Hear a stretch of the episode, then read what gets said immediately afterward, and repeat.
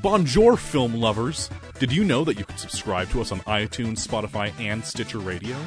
We also have a website, realnerdspodcast.com, where you can find cool articles and other ways to listen to the podcast.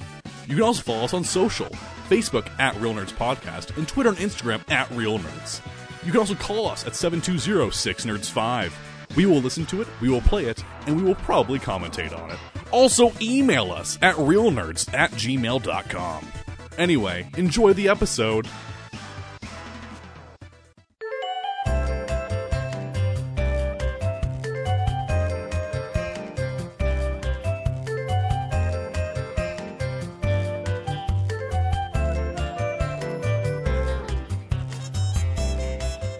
This is Real Nerds Podcast, unofficially the official podcast of moviegoers everywhere. I am Ryan. With me is Brad, Hey. Zach, Hello. and Corinne. Howdy, everyone. Every week on Real Nerds Podcast, we go see a new movie and we podcast our experience to the world. This week, the MCU strikes back after two years with Black Widow. Stay tuned to the end of the episode. We will tell you if we recommend Black Widow or not, play the trailer, and then spoil the film. We'll also talk about movie news, movies that are coming out on Blu ray, movies we've been watching, movies, movies, movies. And no response from the people that are on this podcast with me. Did oh ask a wait, wait, wait, wait. Movies, movies. That's the answer, right? Right, Alex? I mean, we occasionally watch TV shows too. Yeah, every once in a while. Do we do we ever read comic books here anymore? I do. Actually, I just got done reading two Spider-Mans. Woo! Which ones? Um, well, in Amazing Spider-Man right now, they had a, a arc called the Chameleon Conspiracy. And while I was gone, they released a giant size finale to it. Ooh. And uh, then Amazing Spider-Man 70 is prelude to Sinister War. So, um, The Chameleon Conspiracy. yeah, Oh. it's really bizarre. The uh, the guy who's writing it, his name's Nick Spencer, and he has a lot of really big ideas um, for Spider-Man, and some of them land, and some of them are whatever. I mean, it's cool. He's trying stuff new, and in this one, there's a bunch of chameleons trying to. So, chameleon is a guy who wears disguises and basically can change it to anybody. And in this one, he uh, tries to steal this certain. it's really weird. It's really hard to describe it. Basically, there's more than one chameleon, and they're trying to get this MacGuffin, and Spider-Man has to team up with people to stop it. And uh, Nick Spencer's done a really long run. Um, it comes to an end in a couple weeks, and his big thing is there's this villain called Kindred, who is Harry Osborn as a demon, and um, so they're revealing all this stuff. And the last two issues I read were okay. We should Does also he tell- uh, at the at the end of the story? Does he turn into a karma chameleon? Does he come and go? Does he come and go? Oh, whoa, whoa. Nope. Okay. well, then I don't think I'll be interested in reading it. Yeah, yeah, th- yeah. These last maybe five or six issues have been really continuity heavy. So if you're not reading Spider-Man, that's really hard for me to explain it to it. Oh, you so to it's, it. it's not a because- jump in at any point. No, kind of story. because Nick Nick Spencer's also he does this kind of cool thing, but it's also somewhat annoying where he'll do a cliffhanger ending for an arc, let's say, and then he'll go into another arc of Spider-Man and he will never resolve the previous arc. But he'll always do two pages. So he'll end an issue and then it'll do basically an epilogue of two pages of what you can expect in the coming months. Hmm. And uh, so for the last, I don't know, seven, eight issues, it's been Doctor Octopus recruiting the Sinister Six. okay. Um, but yeah, he he does this thing where he gives you a little taste of what's going to happen, um, which could backfire because he's written. Well, I don't know, a hundred and some issues of Spider Man. So he better pay off. He only has like six issues left. So we'll see. I don't know. It was cool. The Green Goblin's been in it a lot, so it's been fun. Hey, we should tell everyone what's going on uh, three weeks from now. Uh, in three weeks, we're going to be doing our 500th episode where I will reveal our 100 favorite films from the uh, 500 that we've, or 499 that we have uh, seen. Uh, speaking of which, if you have any changes, you have to give them to me tonight because I'm going to send the list to Brad tomorrow. So um, if something is snuck in there, you got to let me know. And what is not Hmm. going to be on there. Um, I don't think family will be entering my list anytime soon. So I think I, I will say I love that um, the the memes going around the internet now are uh, just a bunch of family stuff. um, they had uh, this one for Avengers Endgame where Captain America says Thanos is strong, and it's freaking dumbass Vin Diesel. He says Thanos is strong, but family is stronger, and it's a bunch of cars going through the portals. Uh, Brad sent me a funny one with uh, the Saving Private Ryan bit, which is wait, family wait, strong, but not as strong as a sniper bullet. wait, wait. Oh my God, really? Because remember, he he's yeah, yeah, She looks like my niece, sir. yep. No, I remember. I just didn't think anybody would dare go that dark. They should. Oh my god. What was the one that I sent you guys recently? I'm trying to remember. It was uh uh oh yeah, it's the Pawn the Pawn Stars one where it's like, how about a good storyline? He's like, best I can do is family. And uh, that's the only thing. Uh, the hours of memes I've read have been more entertaining than the two hours I spent with Fast Nine. I'm I'm So- not gonna lie, I want the Jurassic Park crossover now, and it's not like it's out of the realm of possibility given the fact I don't. At all. have you is Jurassic World that precious to you? Uh, yeah, it is actually. oh, okay. I think Jurassic Park is one of the greatest movies released in the I- last thirty I, years. I didn't say Jurassic Park, I said Jurassic World. But it's it's still the same world. So you're asking me if I want Jurassic Park dinosaurs and and Furious movies, and the answer is no. Okay. All right. Fine. Fine. Only so they can eat Vin Diesel, right? Well, they wouldn't. They'd try to bite him, and he'd probably hold up the T Rex's jaws or something. Or he'd ride the T Rex instead of a car, you see. He'd drive a T Rex instead of a car. So he'd There's basically also, there's another funny one too, where uh, Mufasa is falling off the edge of the cliff, and Diesel's yeah. car slides underneath him and catches him. And funny. Simba's in the car. Yeah, good stuff. Yep. Anyways, hey Brad, you can tell us what's happening around town too. That'd be fun. Hey, film buddies, follow me around Denver.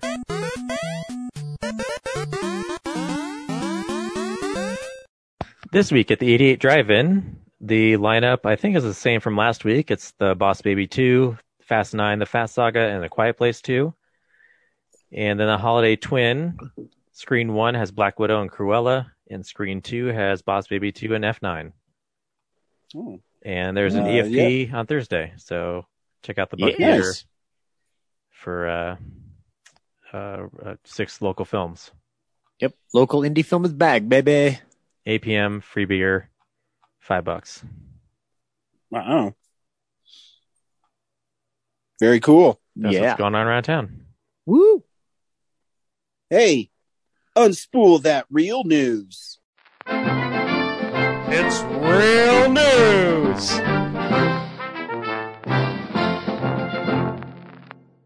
Alrighty. Hey Ryan, you like Night of the Living Dead, right? Yep. Did you know that since that thing's in the public domain, anybody can do anything they want with it? I did know that. Did you know that you can do anything including animate the Night of the Living Dead?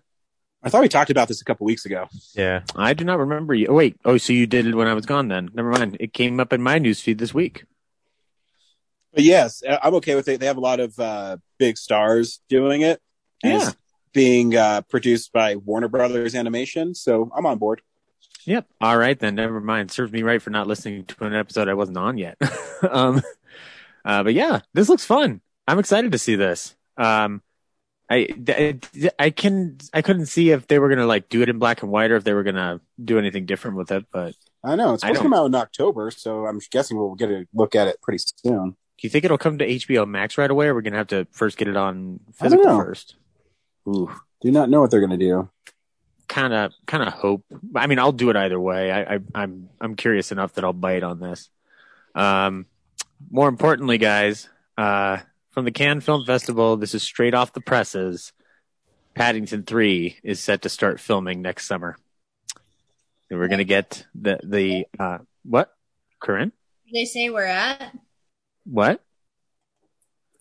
where at. You're breaking up, Corinne. That's why I'm asking you to speak again. Never mind. um, so yeah, um, uh, Paul King, Simon Farnaby, and Mark Burton are returning to contribute to the story. Um, if your question was where they're filming it, Corinne, the answer is I don't know. Um, but uh, the uh, I mean, Paul, it the only thing that I can confirm is is that Paul King is involved in the production, but it does not look like he is directing. So, um, yeah. Regardless, we're getting Paddington three. So sounds like a lot of fun, guys. We can finally get that bear to save the world yet again because he needs to. Um, it's going to be pre- beginning principal photography in the second quarter of next year. So we'll have to wait till probably 2023 ish to get this thing. Uh, but ob- obviously it will get a hundred percent in order to defeat those vitriolic trolls on the internet. All right. And moving on. yeah, I don't know what you want me to say to that, Zach. Sure. No, I'm not waiting for it. I'm hearing a delayed sound from Corinne's mic. So, Uh, um, anyway, Ryan, you uh, alluded to me, this to me this week. This is kind of insane from Scream Factory. They are unleashing not one, not two, not three, not four, but five of the Halloween movies in 4K. this is yeah, it's cool. Like the only thing I think's weird is one. Well, I guess weird's the wrong word, but I, it's they're forty bucks each. That sucks. there's going to be new extras. That from Uh, the, I according to the it press. doesn't look like there's new extras in it. They said they're going to be sprinkling them in. It doesn't look like they're finished yet, which is why they're saying this is going to be released in September. They still got two months. They might be cooking something up.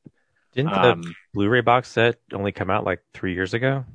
Two No, ago? it's no, that's like six Eight? years ago. six eight. Yeah, it's old. Yeah, Oh. it's an older set. Um, but uh, regardless, this artwork looks nice. Uh, I like how each of the covers represents the different masks that Michael had. Um, if people are wondering why you're only getting the first five, a lot of that will probably have to do with the fact that the other ones are owned in some form or fashion by uh, buy-ins groups, acquisition of Miramax. So uh, you won't be getting those in 4K anytime soon at all. Um, but if you can still find one of the Halloween collections from Scream Factory, Shout Factory, um, which I believe at least the bare bones edition is still available, you can get those in nice HD transfers. Um, by nice, I'm meaning uh, the eighth one is the only one that looks like garbage and it's kind of irrelevant. but yeah, look for that in September. The packaging that they have for this shit, Ryan, looks awesome. Like the like the the the amount of goodies you can get in this stuff, like some nice um records attached Yeah, John yeah. The one with the, all the records is like two hundred and seventy dollars. and I might end up biting that bullet. I, I Uh, just make sure you do it soon. I read an email from Scream Factory. They've already sold like seventy percent of them. all right. Well, they uh, if if it's something you want to do, just let you know. Oh, you, know, I Because I mean, the records look awesome. I, I know. I, I would like the records. Um, I do have to take into account that I just spent money making a movie. So, um, but Yeah, I take into account how long I want my marriage to last, and then um, we go from there. yeah. You know what the you know what the real crime is, Ryan? They announce these things at the most inconvenient moment for us.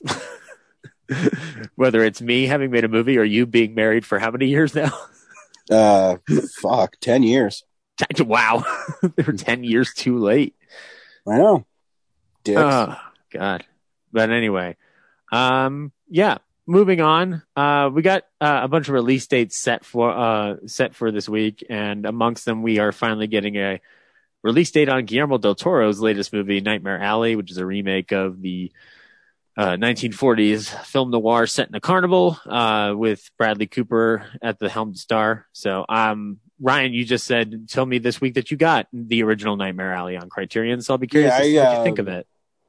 uh, yeah, I, today I went to Barnes and Noble because I picked up my kid. I had a meeting in the morning, and um, when I picked up my kid for my in-laws, he wanted to go to round one at Southwest Plaza. I was like, ah, perfect excuse for me to go to Barnes and Noble. So I got that and another weird movie. Oh yeah, the story of Temple Drake. It's it, Yeah, it, we, weird or pre-code badassery awesomeness. I know I've heard both. So yeah, yeah. Either way, you're in for a fun ride with both of those movies. I'm sure. yeah, well, I haven't seen Temple Drake. I haven't seen Temple Drake, but Nightmare Alley is fucking cool. Like, Yeah, I mean, I like I said, it's half off, whatever. Yeah, I'll, I'll, I'll blind buy Criterion's because even if the movie is meh, they usually have pretty great special features, except for op- Charade, which only has a commentary, which is really yeah. weird. Did you open up the Nightmare Alley um, package yet? Uh, no. There's tarot cards inside of it. It's awesome. Oh, nice. little, little collectible tarot cards. It's awesome. Um, this one came off of the uh, uh, presses, I think today, um, or no, it was a couple days ago. But it sounds like Marvel is no longer making actors sign the big contracts for multi-picture deals. Um, so, Yeah. uh, I, I, I mean, at this point, I, I read the quote with Kevin Feige, and I kind of agree. You either want to make the movies or not, because uh, they make really great movies and they make you lots of money. And I would only want to work with people that want to work with me too. Yeah. Well, and they had I- people attached early on for multiple sequels who just ended up dropping out completely, like Hugo Weaving with Captain America. Yeah, and I think, um, yeah, uh, I forget. I forget I was going to go with a point, but um, I, they, I well, I think the stigma of superhero films is no longer there.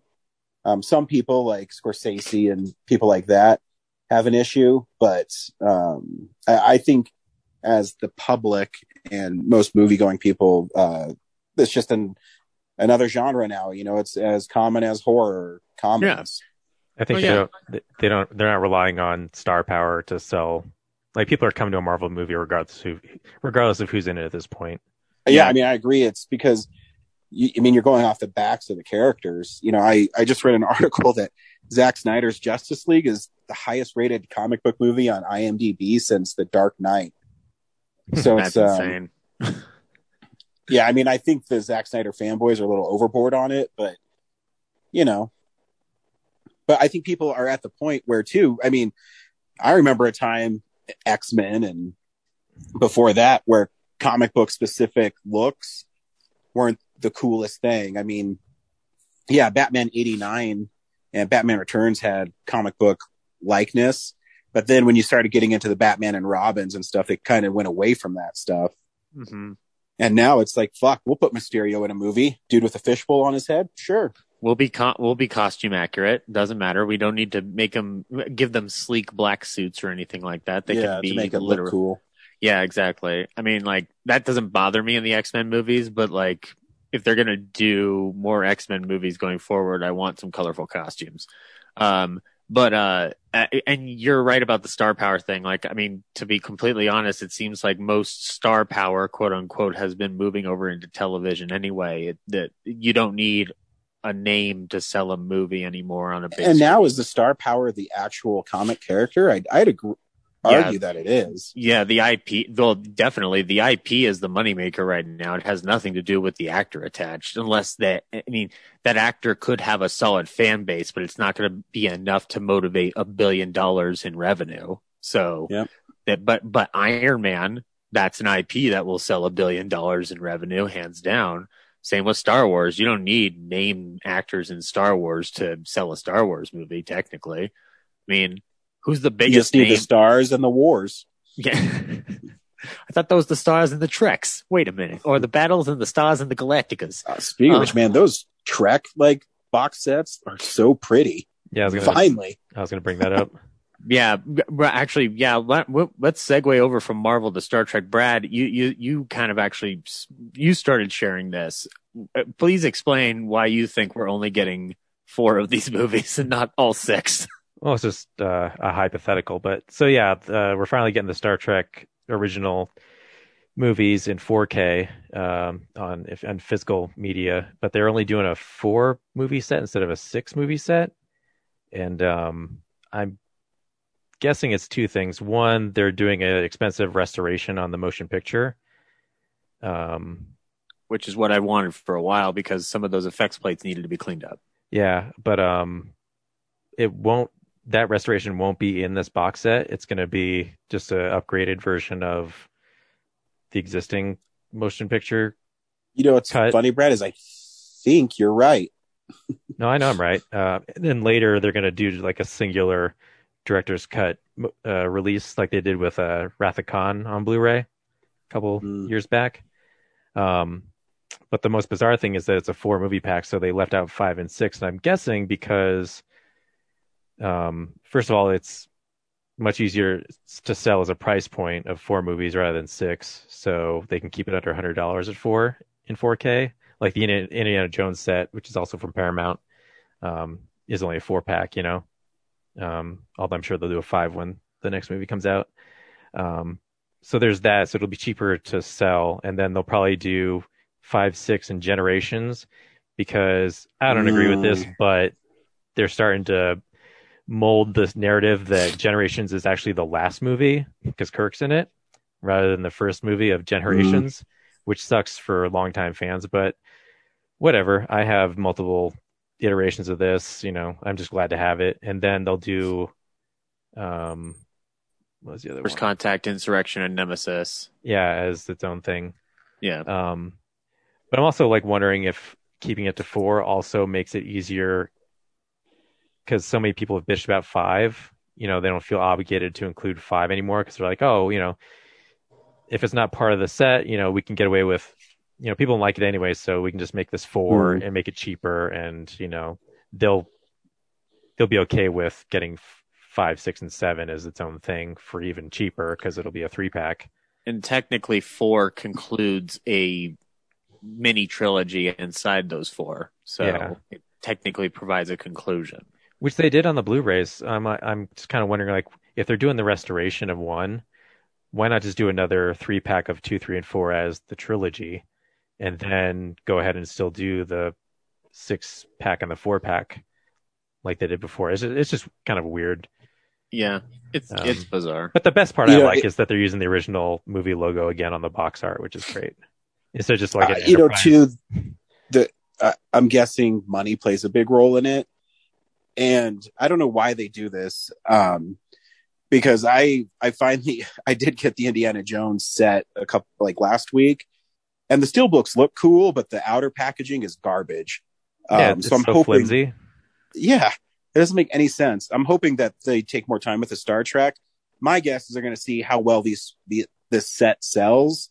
Say, oh, now we have all this money. Now we can invest in making 4Ks of quote unquote the lesser movies. I think because they the next generation, you know, Blu-ray re- uh, restoration didn't sell s- as well because like each set was like sixty bucks, I think, when it came out for a season, and you know, they spent a lot of money to upgrade that show. Um, so I think Star Trek in general, they're so gun shy. Um, on top of people hating five, um, Yeah, that they're Which just is- like so tepid. So they're just like, we'll put out these four that people love, you know, and get them I mean, I don't know why they just don't do what Disney did. Um, on Star Wars, they all look really great except for Phantom Menace. It looks pretty murky in Ultra HD. And I think they just didn't fucking care on Phantom Menace. Yeah, whatever. Who cares what it looks like? I really do. Yeah, it's unfortunate, but yeah, it's money. Like, Well, it's so much easier to sell these. the time didn't translate very well. What's that? I said maybe the technology at the time didn't translate very well into Ultra HD. Mm, no, because I have. I mean, I saw. Like the Phantom Menace watched- effects? Yeah, I mean, I watched My Fair Lady in 4K, and it looked stunning.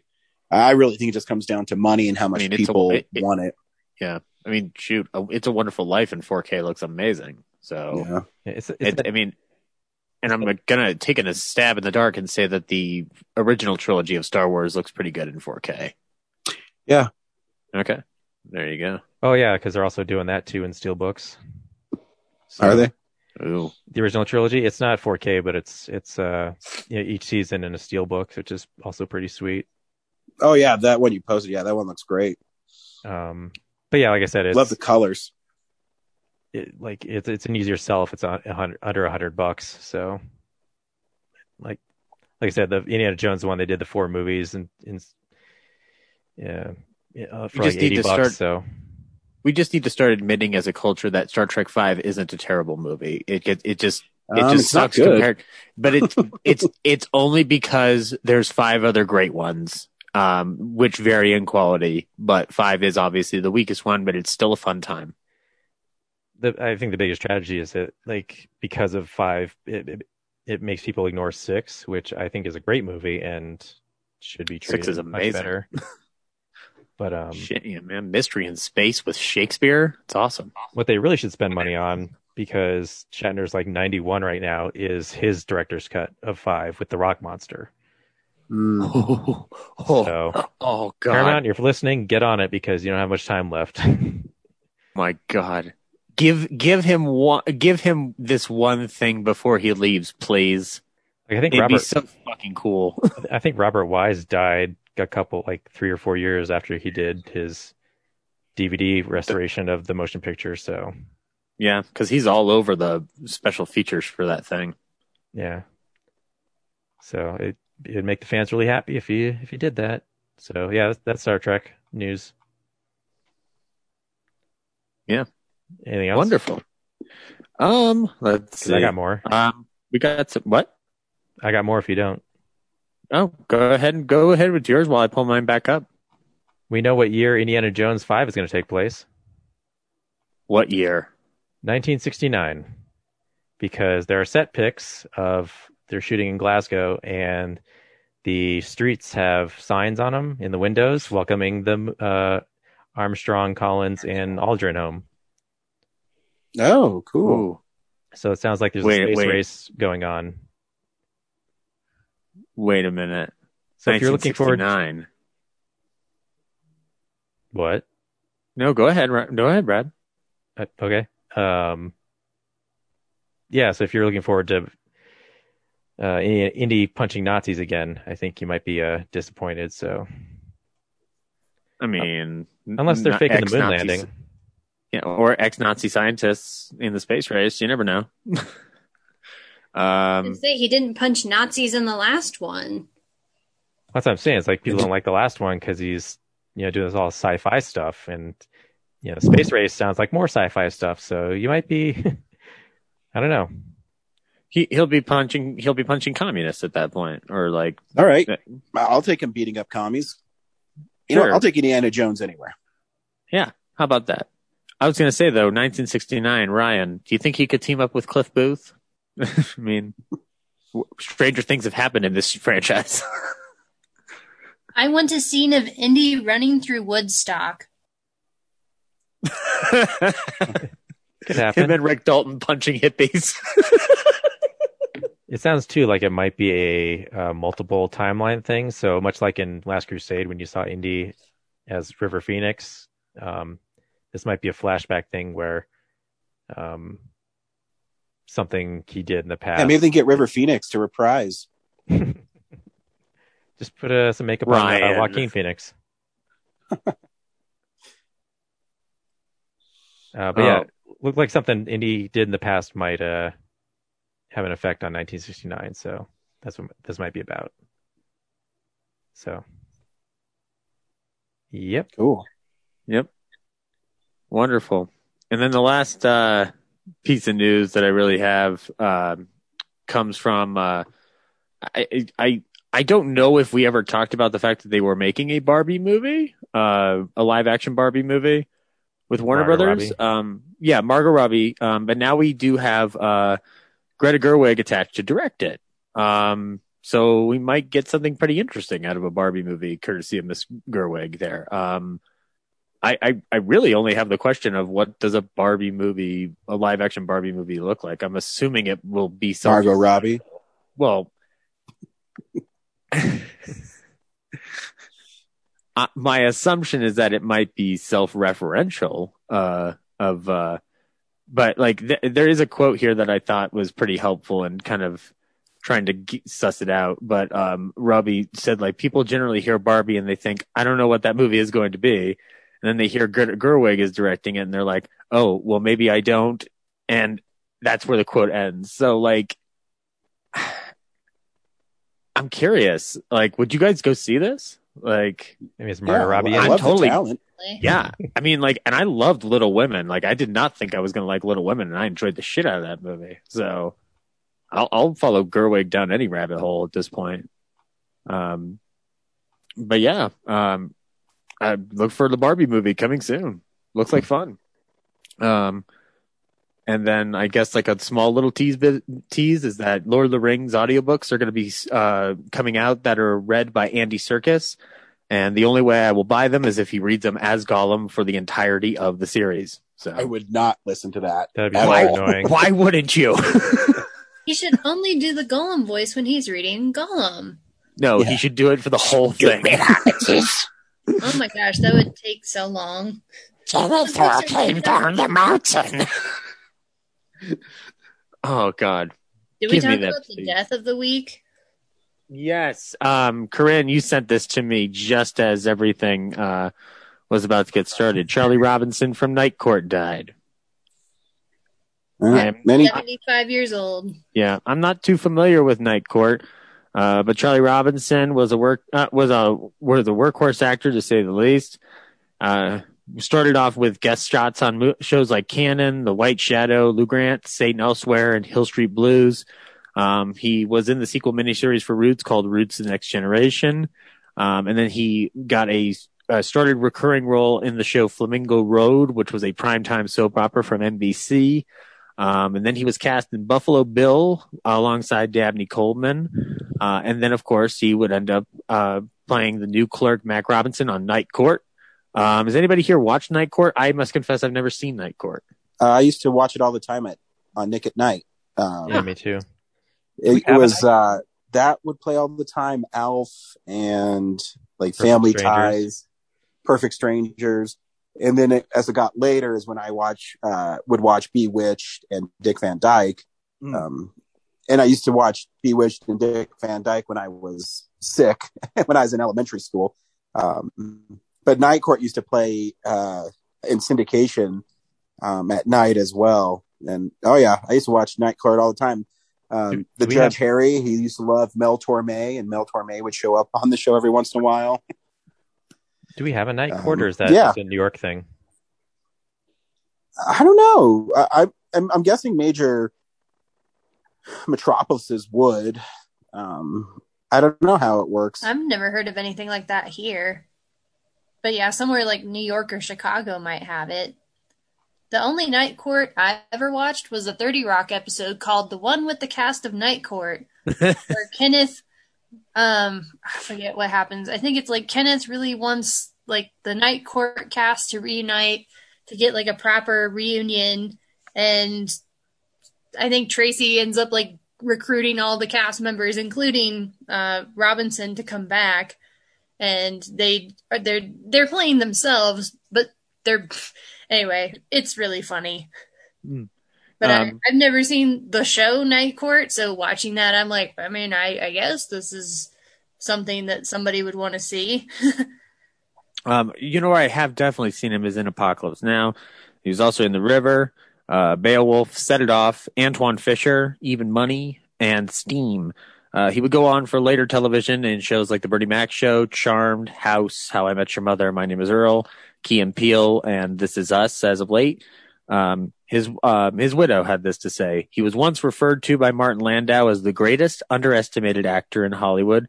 Charlie Robinson was the love of my life, husband, father, grandfather, and great grandfather. He was truly the working actor's actor, and all of his passions, his craft took center stage with his family being the wind beneath his wings, so he could soar to unbelievable heights. On behalf of my husband and family, I thank you for being part of that audience. So wonderful, uh, wonderful send off by his beloved, uh, of a work, uh, of a hardworking actor who, uh, made a, made an indelible impression on those within the industry and, uh, has given some some of us something to watch at last, or some people a chance to revisit something like Night Court. But so long, Mr. Robinson, you will be missed at 75. And that is news. I got one more thing. Oh, okay then. Never mind. We go to our senior correspondent, Brad. I, I need Ryan's help with it. Seems pretty big. Uh, the Blackstone investment firm has acquired CGC for a ton of money. Yeah. What does that mean for us comic collectors? Are, are we going to be? Um, is CGC going to be unattainable for the little guy? Nothing really. They're really just taking an invested interest where it's they're going to make tons of money off of something like ten percent of every freaking comic that's goes through that.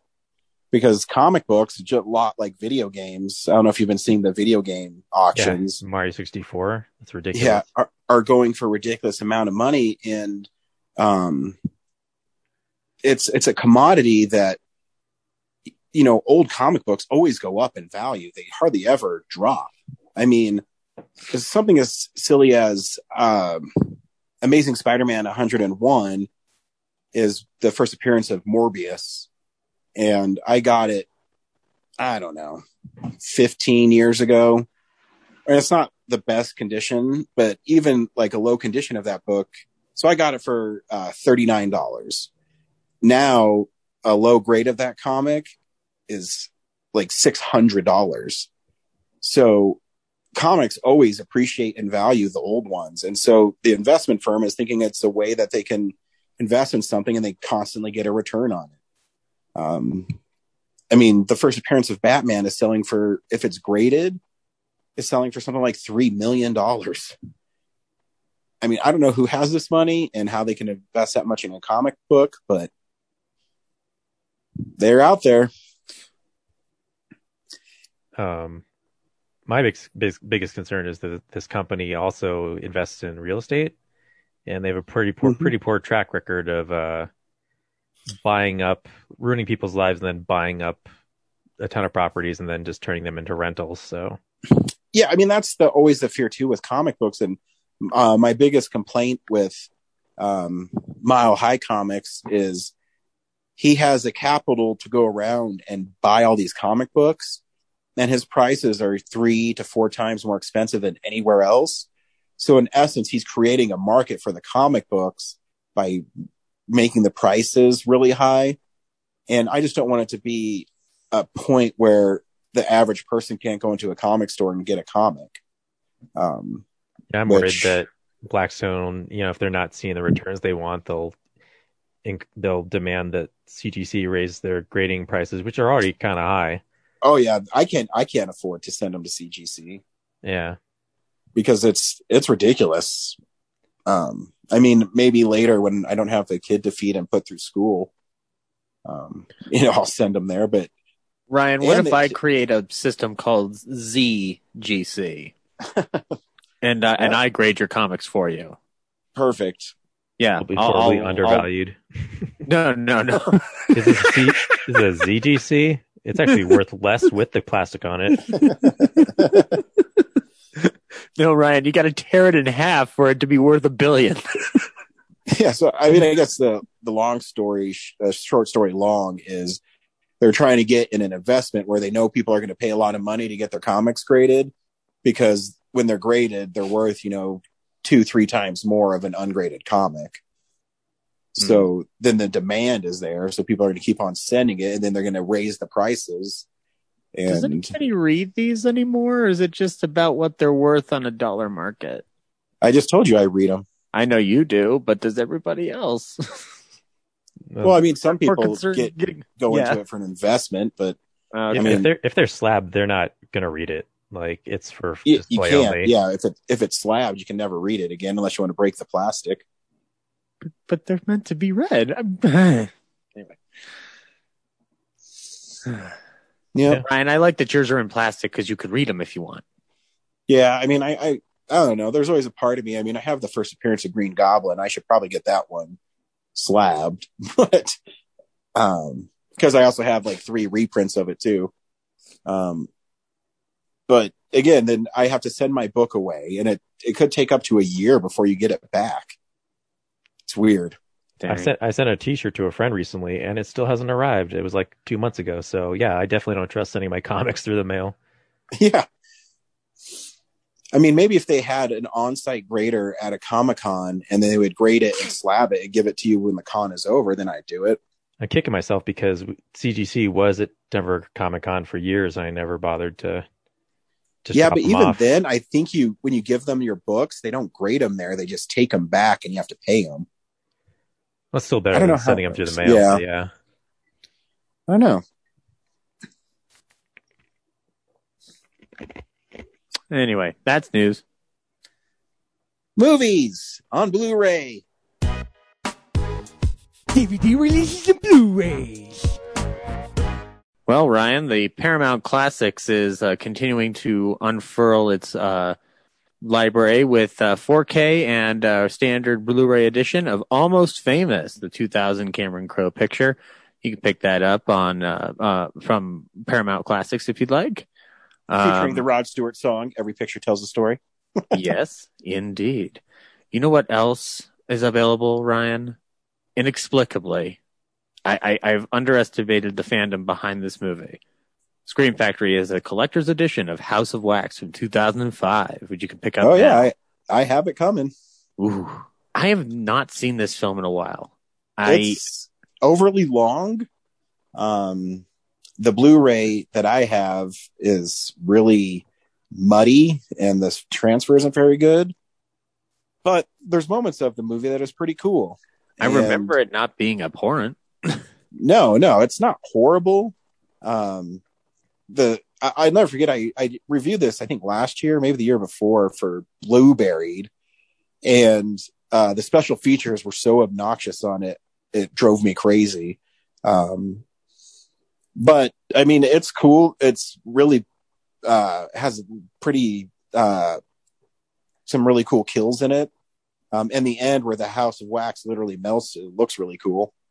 Um, Yeah. So yeah, It's something I regret not rewatching when I did the House of Wax episode on Ballyhoo because I I kind of wanted to kind of now I, know think the uh, the story's not the same, but I kind of wanted No, to do a compare and contrast for like in terms of like how their the violence is upped by a certain generation. So because there's Yeah. also Waxworks and Tourist Trap, which is kind of like the story basis for the House of Wax remake. But yeah the um the only I think Dark Castle film they haven't put out Scream Factory is Gothika, which is one of Robert Downey Jr.'s first movies he made after he got out of uh, prison, and he met his wife on that set.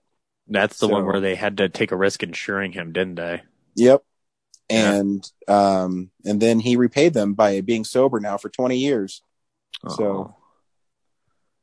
So that's a goal. That's a goal for me to reach at that yeah. point. Now. And you can do it. Well, I'm already at year three. Only 17 more to go. I could do it, Ryan. Just send me, just send me more Cary Grant movies to watch. I'll be fine. My pleasure. I'll keep you off the sauce, you idiot. um, hey Ryan, do you want to get a really fun movie in 4K, like a really fun movie that nobody should have a problem with? Yes. Okay, then you can get Mortal Kombat in 4K. How about that? I know. I'm fucking pissed. I've been trying to pre-order the Steelbook on Best Buy for like two weeks, and they won't let me pre-order the Steelbook. Ooh, dang. Isn't it I mean, always can- an issue though with Best Buy about the pre-ordering situation? Sometimes I Just wait till I midnight tonight. I know I'm going to check at midnight. I mean, they do have Casper, Wyoming listed as a place that it's available. So road trip because the Um, Steelbook is badass. Yeah, I know. It looks damn lovely. Um, and then among other new releases, you can uh, get Jason Statham's latest outing with Wrath of Man on Blu-ray, directed by Guy Ritchie, of course. I really Uh, love that movie. Um, Mhm. but there's no special features on it, so I'll wait till Black Friday when it's like three dollars. I need to know if there's any Blu-ray features. Um, it's not a good Statham, but Isn't that weird that a Guy Ritchie film doesn't have features? I mean, they're not going to pay for them. What studio is going to pay for bonus features when everybody goes to streaming anyway? It doesn't matter for them anymore. It's like, and it's Lionsgate too, if I recall. So they're definitely not going to give a shit. No, Lionsgate usually does a pretty good job of it. I literally just got a new Sicario. Oh Sicario no! Oh no, it's Warner Brothers putting out Wrath of Man. Huh. Dicks. Okay. Come on, Warner Brothers, what the heck? Uh, speaking of Guy Ritchie, you can also get Snatch in 4K. So yeah, watch some Snatch in 4K. Movie's Uh, great. Criterion is putting out a Bill Duke movie from 1992 called Deep Cover featuring Larry Fishburne. This movie looks cool, Ryan. I want to see this. Uh, it's an on it, it's a uniformed cop is recruited by a drug enforcement agent to infiltrate a drug smuggling ring looking to expand its operation. Um, and I like Bill Duke, so I'll be interested in uh, checking out his directorial work. Um, and then Kino Lorber's got us some, uh, nice, uh, killer titles here. You can get Alias Nick Beale from 1949 featuring the wonderful Ray Milland. Uh, you can get Larceny featuring Joan Caulfield and Shelley Winters. Um, and you can also get from Kino Classics, The Great Gabbo featuring Erich von Stroheim.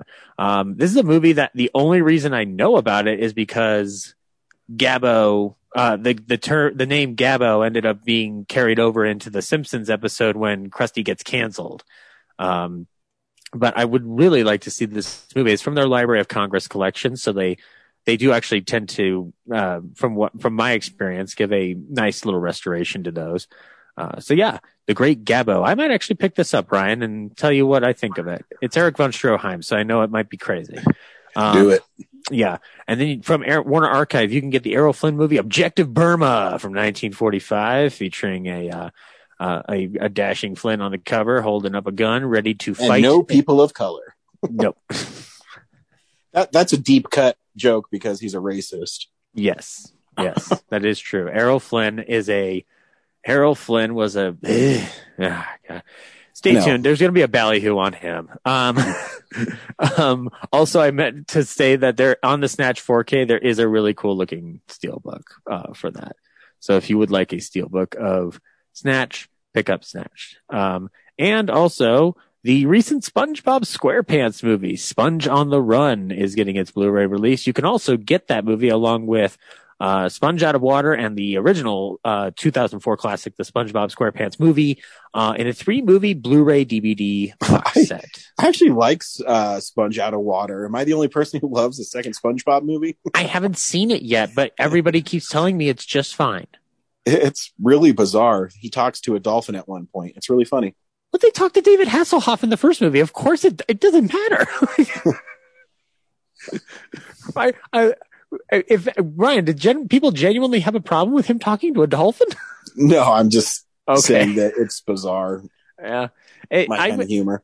I'd like to go back to the original series and see, like, just like go back to like how the the original first three seasons, if I recall, like have some ambitious animation for a what's essentially a children's cartoon, like just like absolutely not giving a crap of how like irreverent they can be. Um, Yep. and yeah, uh, that is Blu-rays. We Forgot watch to, uh, films. Go ahead, Brad. Sorry. I was gonna say we forgot to mention in news, uh, Jackass Forever trailer's coming on Friday. Oh yeah. Well, we we will wait till next week to talk about it then, now won't we? Well, they have promo pictures, which are pretty fun. Oh, cool. Yeah, Right on. the one with like Knoxville getting like flown in the air. Uh, After getting hit by the bull, and, yeah. yeah. then yeah, and Pontius. I don't know how high he is in the air, getting shot out of a cannon into a lake. You think Jeff Um, Tremaine's gonna cut Bam Margera out of the movie since he had to have a restraining order against him? Oh yeah, he's not in it. Oh, they took him. They really took Bam out. Yeah, Wow. Okay. Cool. he, he got fired. Good. Um, they they added some new people. Like there's actually some people from Mythbusters Mythbusters in it, and, and some other uh, you know, like stunt. That's groups, awesome. So yeah. Yeah, Oh, I, that's dope. I think it's fun that they they the title's Jackass Forever. So yeah. I, I mean, I, I'm down to go just watch people make jackasses of themselves and get hurt. no way, dude. I'm just happy that Wee Man Acuna is getting some getting some work again. I, I only saw one comment on the thread. And it was just like, "I'm there opening day." I was like, "Me too, man. Me too." Yeah, we will be there. I mean, I don't know if they'll ever top a flying dildo in 3D, but we'll see. Is that genuinely your favorite moment in Jackass 3D?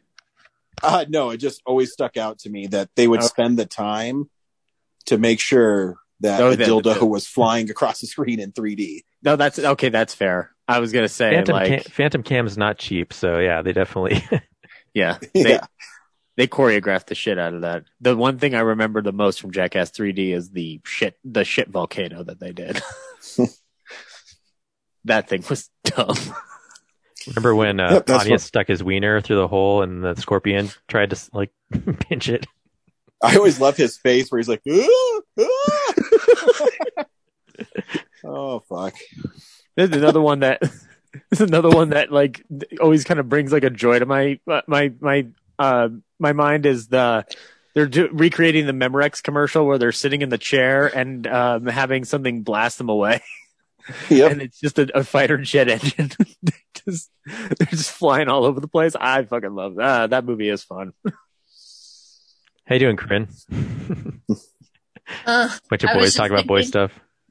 I Oh, was look- just thinking, like, the day that that movie comes out, I'll be home and I'll be watching something like Casablanca or Charade. Or I was thinking, like, oh, I should ask Ryan to give me a Cary Grant recommendation because Lord knows I ain't seeing Jackass 4. No, They, you should they added a lady shot. to the new lineup. Ooh, Jackass is fun. Jackass is Jackass is for everybody, right? It's not just a guy thing, is it? No, it's awesome. Yeah, I was gonna say. I'm gonna be home watching a real piece of cinema. it's good. It's completely fine, Corinne. Like you are more than you're technically more than right to do so. I got indoctrinated last minute into the Jackass fandom.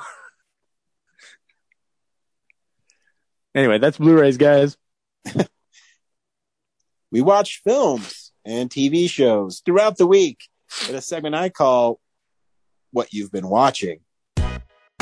So, uh, yeah, this is the stuff we've been watching. Corinne, start us off.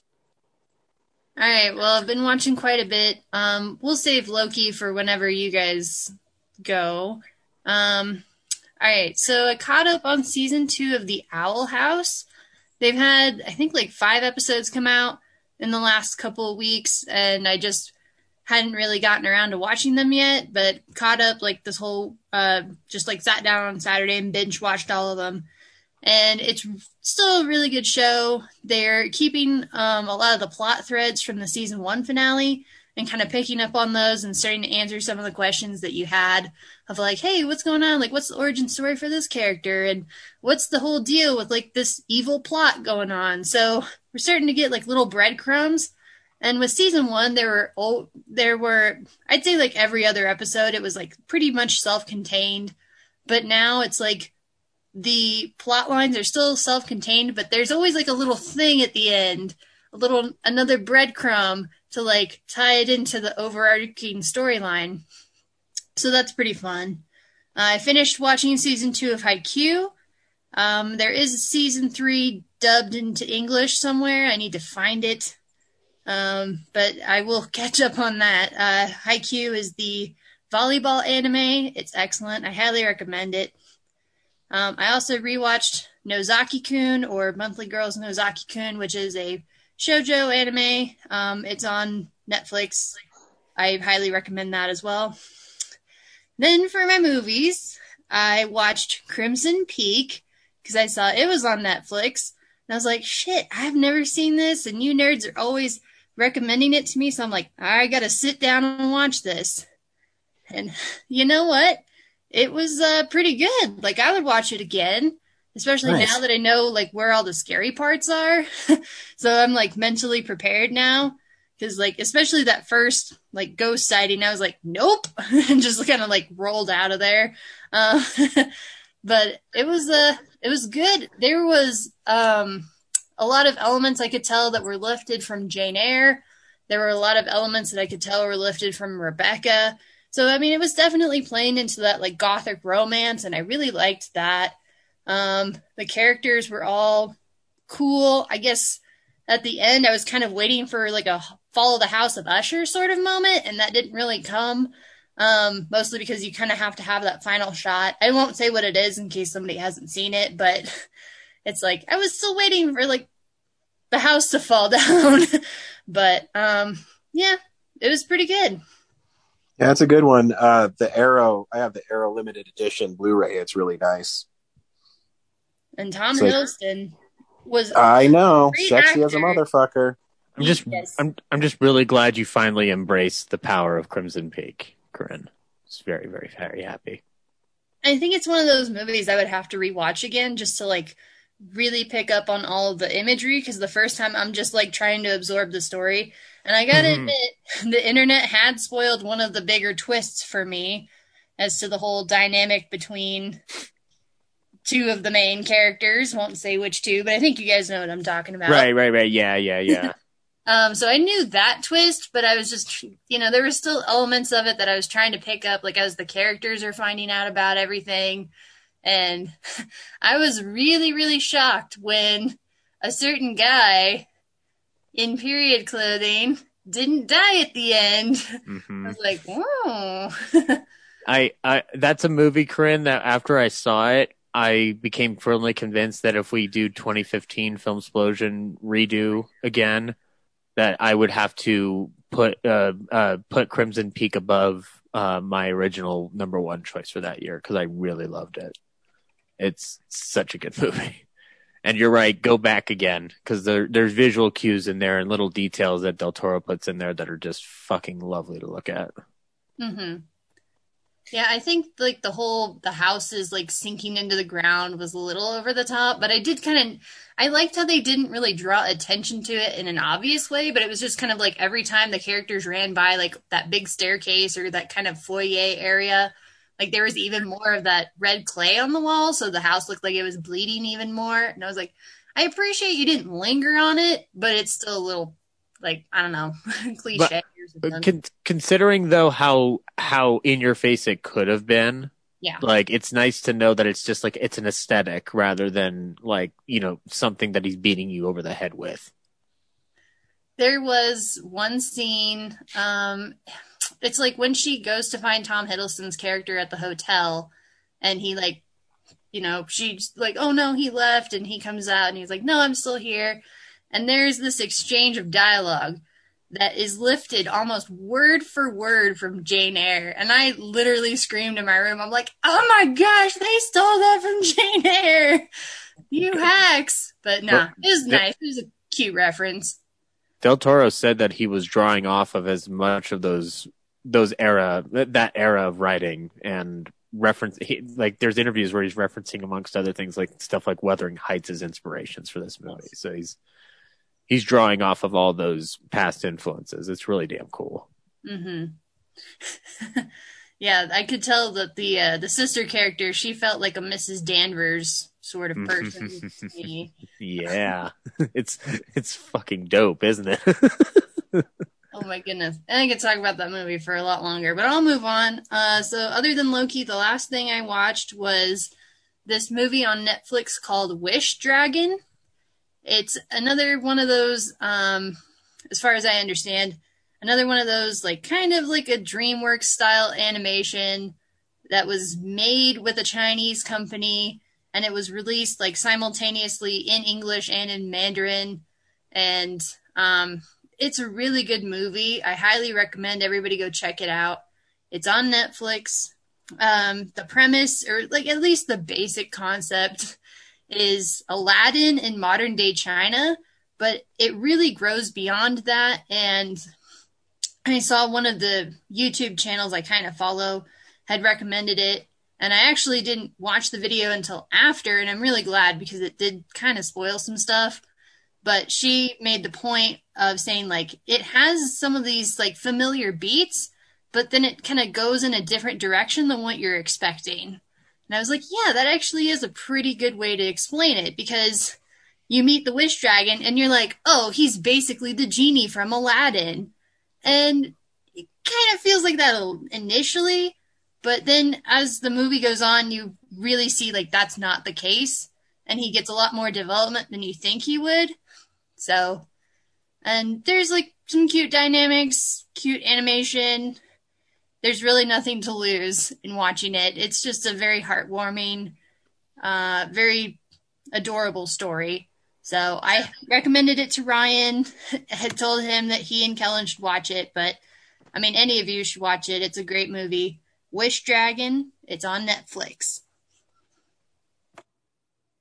Nice. I mean, Cool. Kellen's watched Luca like every day, so as soon as he's done with Luca, then Well, I mean that's a good movie too, but It you know maybe you show him Wish Dragon hoping it'll get him off of Luca, right? oh don't. He'll probably just tell me Silencio, Bruno. I'm like, all right, sure.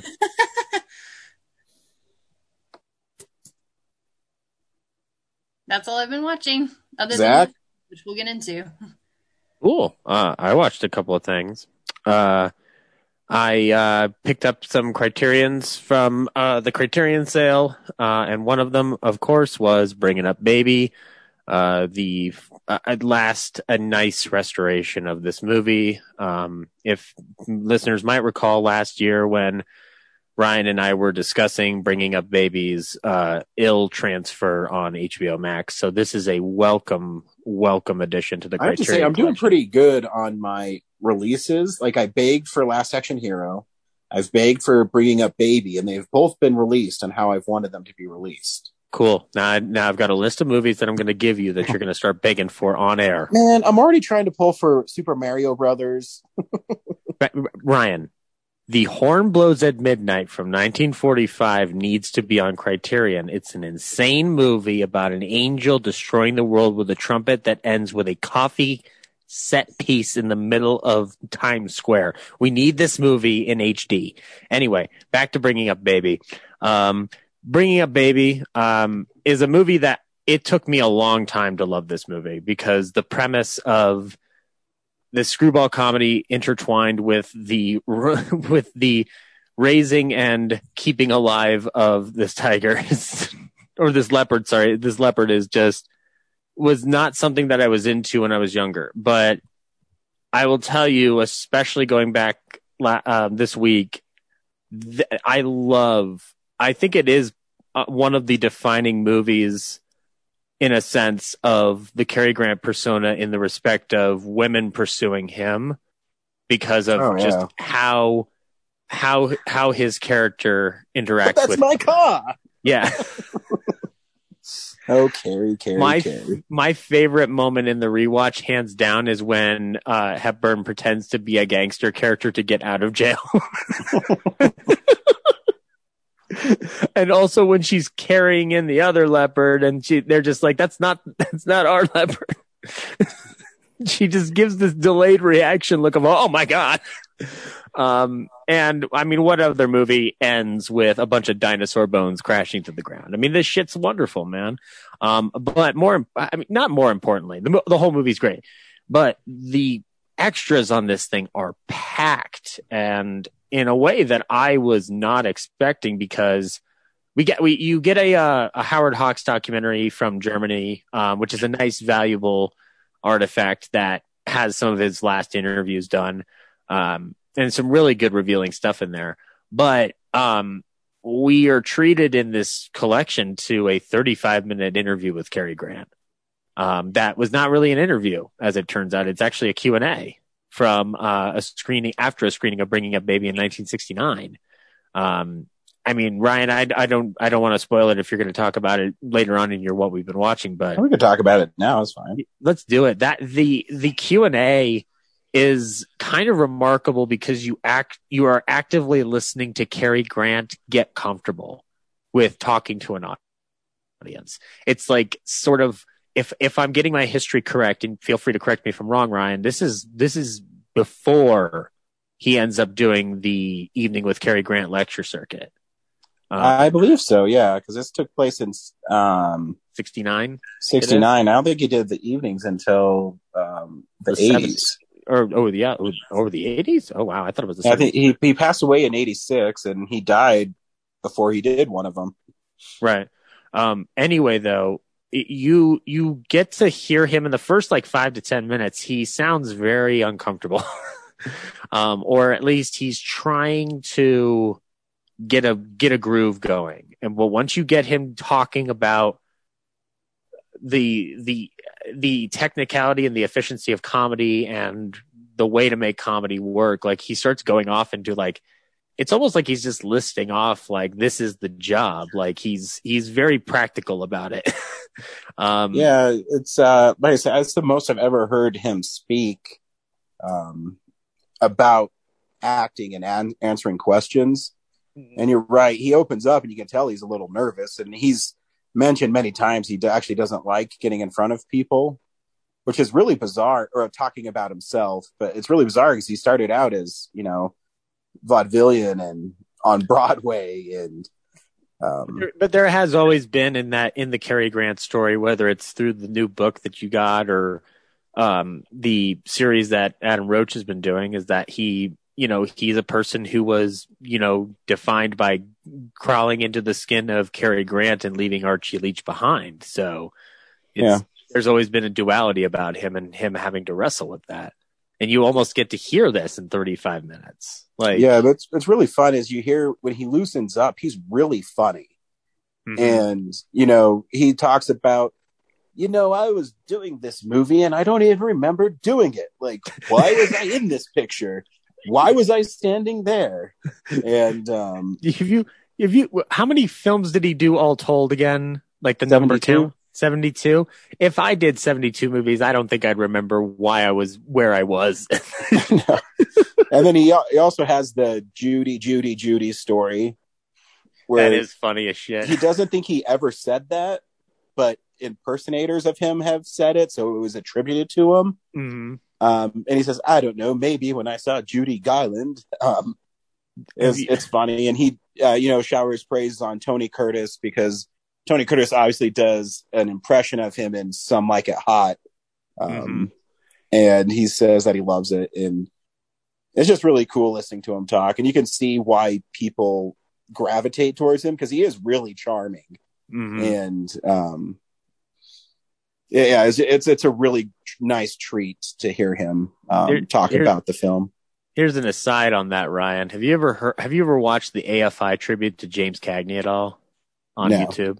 At the end of it, when he talks, he's talking to the audience. He's like going over his life and what it means to get this award. And he, he clarifies for the audience at the end. I never, never said you dirty, dirty rat.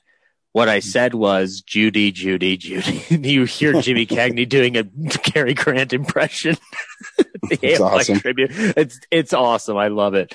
Um, but yeah, if you're looking for something to pick up in the Criterion sale and you've been liking the Cary Grant talk from Ryan or from myself, you need to pick this up. This is an absolute treasure to have in your collection, hands down. and it's a, a fantastic film Oh yeah, oh yeah, yeah. It's Howard Hawks doing screwball comedy. You can't go wrong. Again, if the premise of Cary Grant and Katharine Hepburn hanging out with the baby leopard is sounding goofbally to you, trust me, it took me forever to love this movie, and and you will get on board with it like uh, probably quicker than I did. Um, anyway, moving on though from Cary Grant to um, the wonderful Glenda Farrell and Barton MacLane. Um, last week, I discussed uh, kicking off my uh, deep dive into the Torchy Blane series. I started off with Smart Blonde, and uh, guys, I f- what you said smart blonde Smart Blonde? Yes, Smart Blonde. Hey, Ryan. By Smart Blonde, we mean, of course, Torchy Blane herself, the lovely Glenda Farrell. See, she's a feisty reporter who's going to get the story in spite of the fact that her boyfriend is constantly trying to tell her, you can't solve a mystery. But then she's like, oh, yes, I fucking can. And she solves that fucking mystery, Ryan.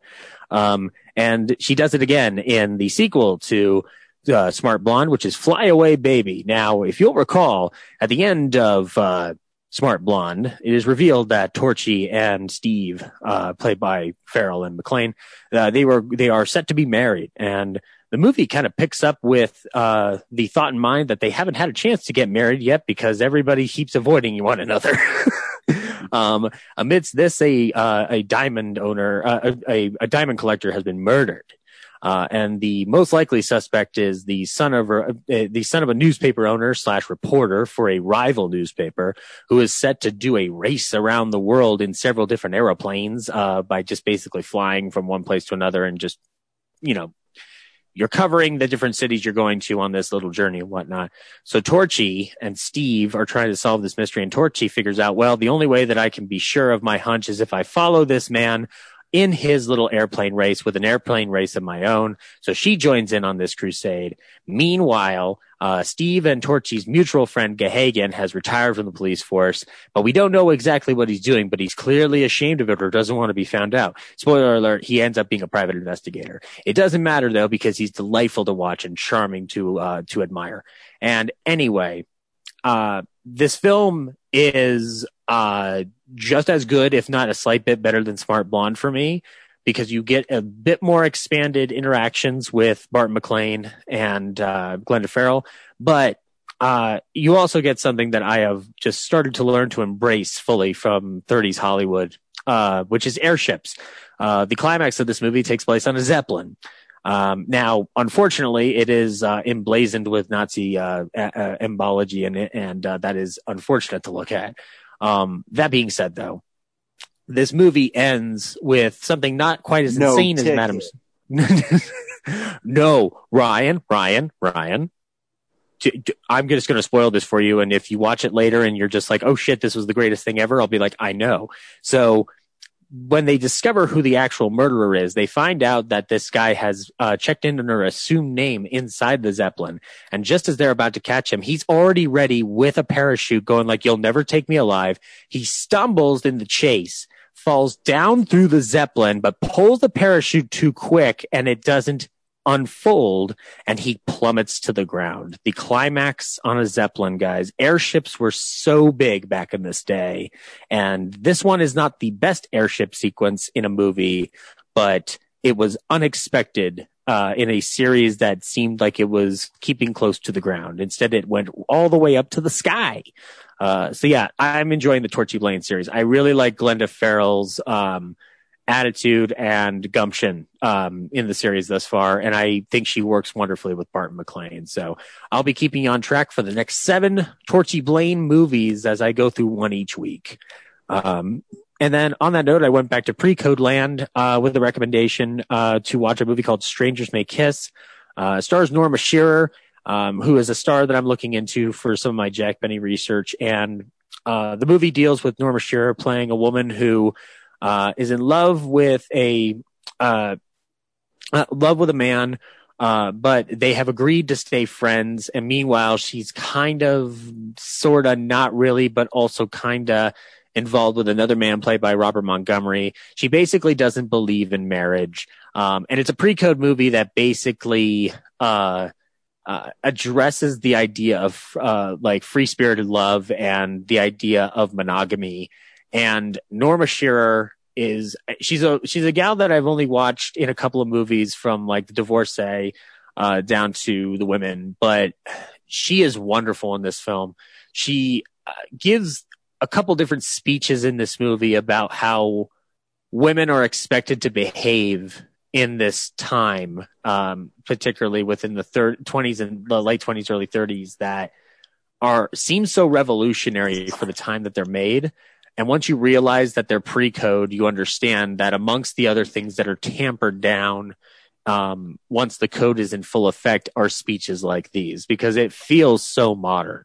Um, the third act, unfortunately, becomes a little bit too wrapped up and convenient, but not before she gets another great speech about emotionally taking back power from uh, the man that she had been following across the world, um, and only to be shunned and rejected. She, it's almost like she reclaims her power, but the ending doesn't really satisfy that by the end. Um, it's still worth a watch. I mean, Ryan, we've talked about this before. Like it's, it, the movie gets really good and then it gets tied up into a bow all too quick because you've got to just, you've got to end it on a happy note of some sort or like it's got to fall within some kind of moral guideline. Um, it's a movie that I think you might like, Ryan, in that respect. Um, I still haven't seen Merrily We Go to Hell yet, which is the other one you recommended, uh, the Dorothy Arzner one.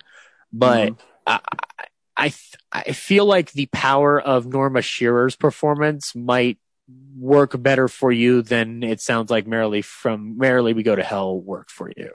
Um, so if you, if you're interested, I will, uh, I I will gladly, uh, lend you my copy once I, um, uh, once we meet up again.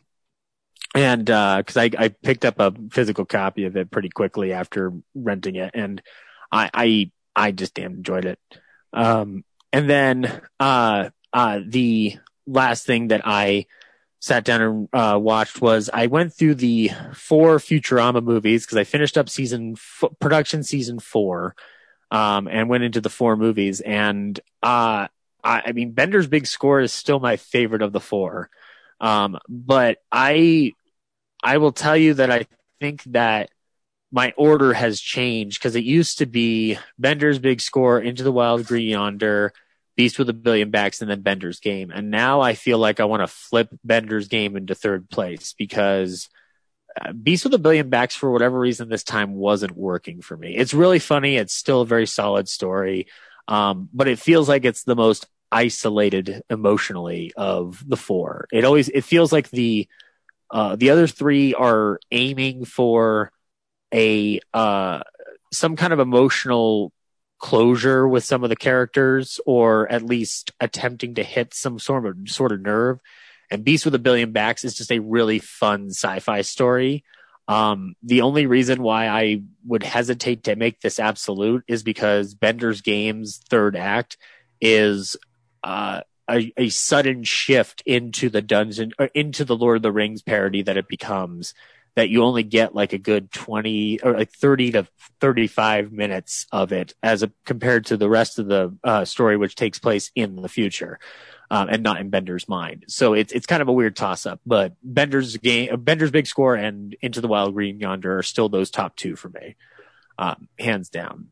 Uh, and then the last thing that I watched, um, uh, I have a friend in filmmaking named John Strelick who's made some wonderful films and he started going into more of a YouTube series territory.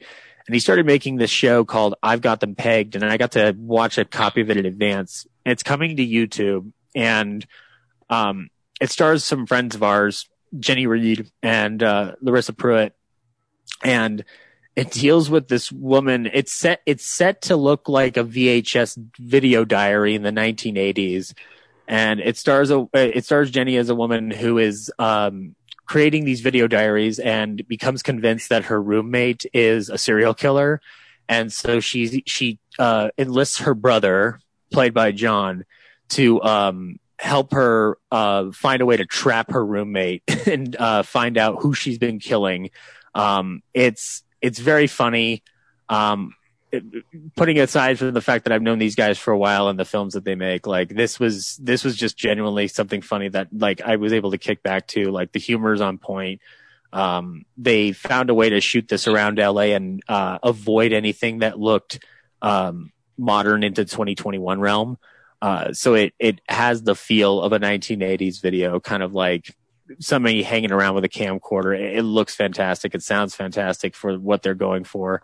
Um, there's a there's a scene in it where a woman is uh, uh like beating a cat to death in a bag. It's like a really dark joke, but it was just such a uh, a, a funny capper on what the premise is in terms of going for this bleakly like pitch black comedy.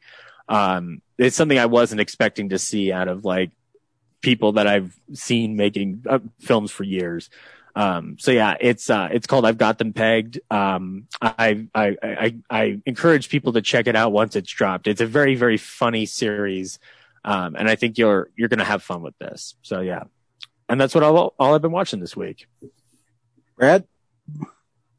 Uh, not, not much for me. Uh, I watched two things. The first, uh, I just got done rewatching uh, Barb and Star go to Vista, Vista Del Mar because I watched it one time and fell asleep 10 minutes in, and then watched it a second time and then fell asleep 20 minutes in, and then rewatched it a third time, and I couldn't, Hulu wouldn't let me skip ahead, so I had to watch it from the beginning again, and I got so bored by like even by half an hour, I was like, is this movie even a comedy? And I quit and then today I finally watched it entirely, picking up from that spot. And the second half is way better than the first half. um, I heard it's like one of the best movies, like or comedies that's come out in a long time. I mean, it's not great, you know. It's it's, it's no Twenty One Jump Street, but Yeah. um, there's a right away. This isn't spoiler because it's the first thing that happens in the movie. There's like a Doctor Evil character that is not in the trailer Um, it is so absurd and very much in that same vein. And there's like a plot to destroy the to, to like destroy Vista Del Mar uh, with killer mosquitoes, and uh, so there's that. And you're like, oh, this is gonna be really zany, and then it takes so long to build up to eventually like the good stuff where you finally get that character's backstory. And the first thing of a whole movie that I laughed at was that um, so the villain is this woman who grew up with a skin condition and she can't be out in the sun. And so she got bullied. And so she's taking it out on Vista Del Mar for being humiliated. Um, but in the flashback, when she's a kid in school, she, t- you know, she's describing like the kids used to call me pale skin and white face and asshole. Um, I just thought that was funny. Um, and then like later on, stars sitting on the beach trying to like grasp with the fact that, uh, you know, the two main characters are oblivious to this whole destroy the beach plot. Um, and their drama is that they meet a guy who they both fall for, and then they secretly start to date him separately, and one's doing better than the other. Um, but Star is sitting on the beach at one point trying to contemplate like what she's done, and this like sentient crab walks up to her, and he's got the voice of Morgan Freeman, but he called himself Morgan Fried uh, Friedmund, and, and he's just like, just he's just like Morgan Freeman giving her wisdom, and then he just walks back out into the sea. Uh, so that was really funny. So, and yeah, stuff like that accelerates more towards the end. I was like, ah, the beginning of the movie should have been like that. Uh, so yeah. Uh, then the other thing I watched uh, was before Black Widow. I saw a documentary called "The Loneliest Whale: The Search for 52," which is um, a story about there's a rare whale that has been recorded at doing whale song at 52 hertz, whereas I forget what the uh, actual number is, but like most whale song of like any other whale is at a different. It's either a lower. I think it's just a lower number, but I forget what the number is. But th- the story is that because he, uh, it's communicating at this frequency that no one's ever heard of before, they're pretty sure that there's no other whales that he can it can communicate with. So it's just swimming around, not be able to like talk to people or talk to other whales. So um, there was a guy years ago who documented it as, as best he could, and he recently died. So this filmmaker takes up the cause, and they go on a seven day expedition to try and find it um, and validate that it is in fact a whale at all, because there's they're suspicious that it's maybe submarine or like man made. Um, and uh, the documentary is a little weird because right away, without any kind of setup, it's from the documentarian's perspective. Like they're a character in it, um, and they treat it as though they are well known, but like like they're their own Jacques Cousteau. I always think that's weird when a documentarian is in there. It's, Yeah. it it's tricky. It doesn't always work. Yeah, like that that felt odd, but you know, it, he wasn't treating himself like a, like a big celebrity. It was just like, here's a person that I'm supposed, I guess I'm supposed to know, but I don't. And he's he's the whole expedition is from his point of view instead of the general sense of like everyone involved is searching for this one whale. And like, yeah, there's other people there, and they they are characters, but um, you know, it's, it's just weird that he makes himself part of the story. Um, and like you see him on camera parts, you know. Um, but yeah, so they go on this expedition, expedition, and you know, there's ups and downs, and uh, a lot of time is padded with. There's a part in the middle where they flash back to the history of whaling, and so you see really graphic footage of like the really horrible things they did to catch whales, um, and did it quickly and efficiently, and it's just awful. Um, and how all that was derailed by the whale song album in the 70s, I think it was.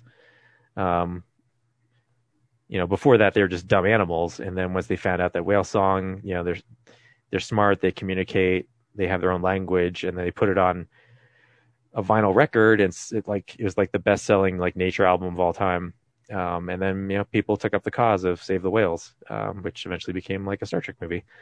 Um, I was going to say, if this uh, whale is only uh, singing song at certain frequency, I think that this isn't really a question about if it can communicate with whales. The question is, can it communicate with something that might destroy Earth in a couple of years? uh, actually, it becomes uh, the next question is like, is it lonely at all? Mm. Because That's a it good is, it is uh, swimming with other uh, groups of whales, and it may just be a hybrid of like a blue whale and a humpback or something. Hmm. Um, so it's not necessarily alone, but it just, you know, it's like someone has to have si- like has to communicate with sign language, you know, unless someone else knows it back, you know, Right. can't, they can't communicate. So, um, but also, you know, what does an animal like that experience loneliness like a human would, you know?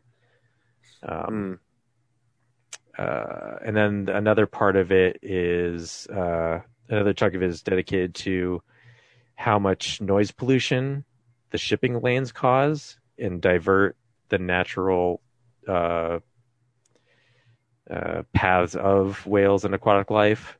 Um, so at one point they're like really onto something. Like they find a they they divert course and they find another place where all the marine life is hanging out and they're recording it and all of a sudden you know their their audio file just spikes because this huge shipping transport comes through and just um, drowns everything out and then all that marine life just scatters It's kind of like when an airplane um, is flying overhead when you're trying to film something. It just it just completely kills the mood.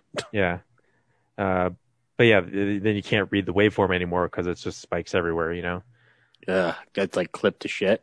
yeah it's just, it's just covered like from top to bottom. Like there's no empty space because uh, at that depth like sound travels better underwater which is why marine life communicates so well is because it the sound bounces off all that density. You know it's like two Mhm. to two atmospheres three atmospheres as you go deeper. And so a whale can communicate with another one almost cross continental uh, if they need to um, and then yeah like a shipping boat will completely destroy interrupt all that and wipe it out. And there's hundreds of thousands of shipping barges going back and forth across the world all at once you know at a single time. So uh, it's really disrupted the flow of everything. Um but yeah and then i won't spoil you know whether it's the loneliest one or not What's the uh, name of the doc again? the loneliest whale the search 52, 52 i think it's actually like maybe an hour and a half it's not that long Okay, it was at the uh, Alamo or is it the uh, mayan oh the mine? Okay, cool. Yeah, We'll it check might this be. out. uh yeah and then i watched loki which after Nice. after being excited by episode four and feeling like oh cool we're finally getting somewhere episode five drops i'm like oh okay well i guess we're gonna just sit around and explain this instead of moving forward. So it's not terrible it's just i there was so much momentum in the episode before i feel like they got dragged down um spinning their wheels in, in episode five. So episode six six is next and you know it has to be good. It has to be a good finale. actually- I liked episode five. It was fun to see all the different versions of Loki interacting with each other.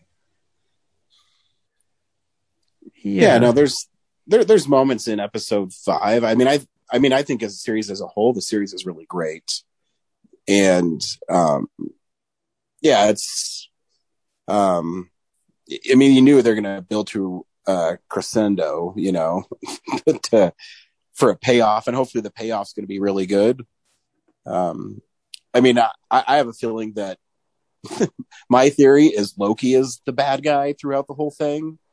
Um because he that's all he does is be the bad guy. And for him to be this lovey-dovey person i don't know. I don't know if i buy it. We'll see. Yeah i'm not sure what's going on. Obviously there's a castle somewhere that they're on their way to and that'll give us our answers but yeah, it's uh, you know it's fun seeing all the Lokis, but at the same time, like I don't feel like we learned anything new in this episode that was furthering Well, the plot. learned Mobius isn't dead. What? I said we learned Mobius isn't dead, so that's good. I mean, I figured when Loki was revealed that he didn't die from being uh, pruned, I, I assume Mobius wasn't dead either. So Yeah, it's funny. I was actually talking to one of my coworkers, and he didn't watch the uh, end credit scene for episode four. So I was, we were talking at lunch, and he says, "Man, I can't believe they would kill Loki." I said, "Oh, you did you watch the credit scene?" He says, "There's a credit scene." Said, how do you might not? want to watch that? how do you like watch Marvel now and not just stay through the credits for everything? Like, Yeah, even if there isn't one, you know. yeah, like there's only been a handful of times that that's not happened. That's happened. Yeah. Or at least just fast forward to the end just to double check. Yeah, like Yeah, you're- you know, enjoy the music. I, I think Loki's music's really good too. Yeah, you're home. You can just fast forward through the credits. Like Yeah. I, I was watching Black Widow and people are like leaving as soon as the first credits. hit. I'm like, really? Is it really like 20 that important to you? Like you can't wait another five minutes for anything? Like I can read about it on the internet later. So yeah, that's what I watched this week. Um, yeah. So yeah, I watched Loki. Like I said, I, I enjoyed it. I can't wait for the ending. Um, I, I mean, if it's not Loki, I'm pretty sure they're setting up Kang the Conqueror because that big, uh, smoke thing is something from the comics that's associated with Kang. Um, so we'll see. Um, Kang's story is really convoluted as well. So I don't know exactly what they're going to be shooting for, or what version of Kang they're going to have. But Then again, everybody thought that WandaVision was setting up Sinestro, and that didn't end up panning Uh. Mephisto. Whatever. Wait, uh, wait, Sinestro is Green Lantern. Mephisto is the devil. I mean, way different. is the castle um, Mephisto? No. Um, Is I- Loki Mephisto? so that um, that'd be sweet. The uh, the big cloud thing um, is imprisoning Kang in the comics. Uh, in one of the Avengers comics I have, I forget his name. It's like Altroth or something. I thought it was something. like Elias or something. Yeah, Eliath. I, I remember Alioth. it sounded it's, it sounded like a Goliath or something. Yeah, it's uh yeah, he's uh he's basically um Galactus or um the other uh bad guy in Green Lantern. Um but uh um I watched uh, uh a few things. Um I showed my kid uh Howard the Duck because I was trying to explain it to him and he looked at me like I was stupid. And I said, "No, Kellen, it's a movie about a duck who lives in duck world and he gets sucked to earth and he knows you know duck foo and there's these alien monsters and i couldn't i couldn't describe it to him. And so we watched it and he laughed at it. He thought it was a fun movie. Um tonally that movie is all over the place and it's um there's some parts that are really fun. I think the first 20 30 minutes of the movie are really great. Um and then it really drags down. I know i've said it before the editing and pacing in the film is really off. Um, Yeah, it's like half an hour too long, and yeah, it, Yeah. gets way less fun halfway through. I agree, and uh, you know, like I, I think the last time I watched this, I mentioned this on the podcast. The um, when they're riding in the airplane is just way too long. Oh yeah, You know, he's saying, "Oh, I'm going to knock all the duck hunters off the boat, their boats," and Tim Robbins' character in it's a total dickhead, and I don't get, I don't know what he's trying to play in the film. I mean, Lea Thompson's great in it. Um, I think the dude who does the voice work for Howard is really great. Um, yeah. Their scene Watching it like in bed together was like really fun, and like Yeah. I'm, I'm totally sold that Howard the Duck is a person. Oh yeah. Um and in Ultra HD, I the um the costume and the uh, animatronic for Howard, it looks so great.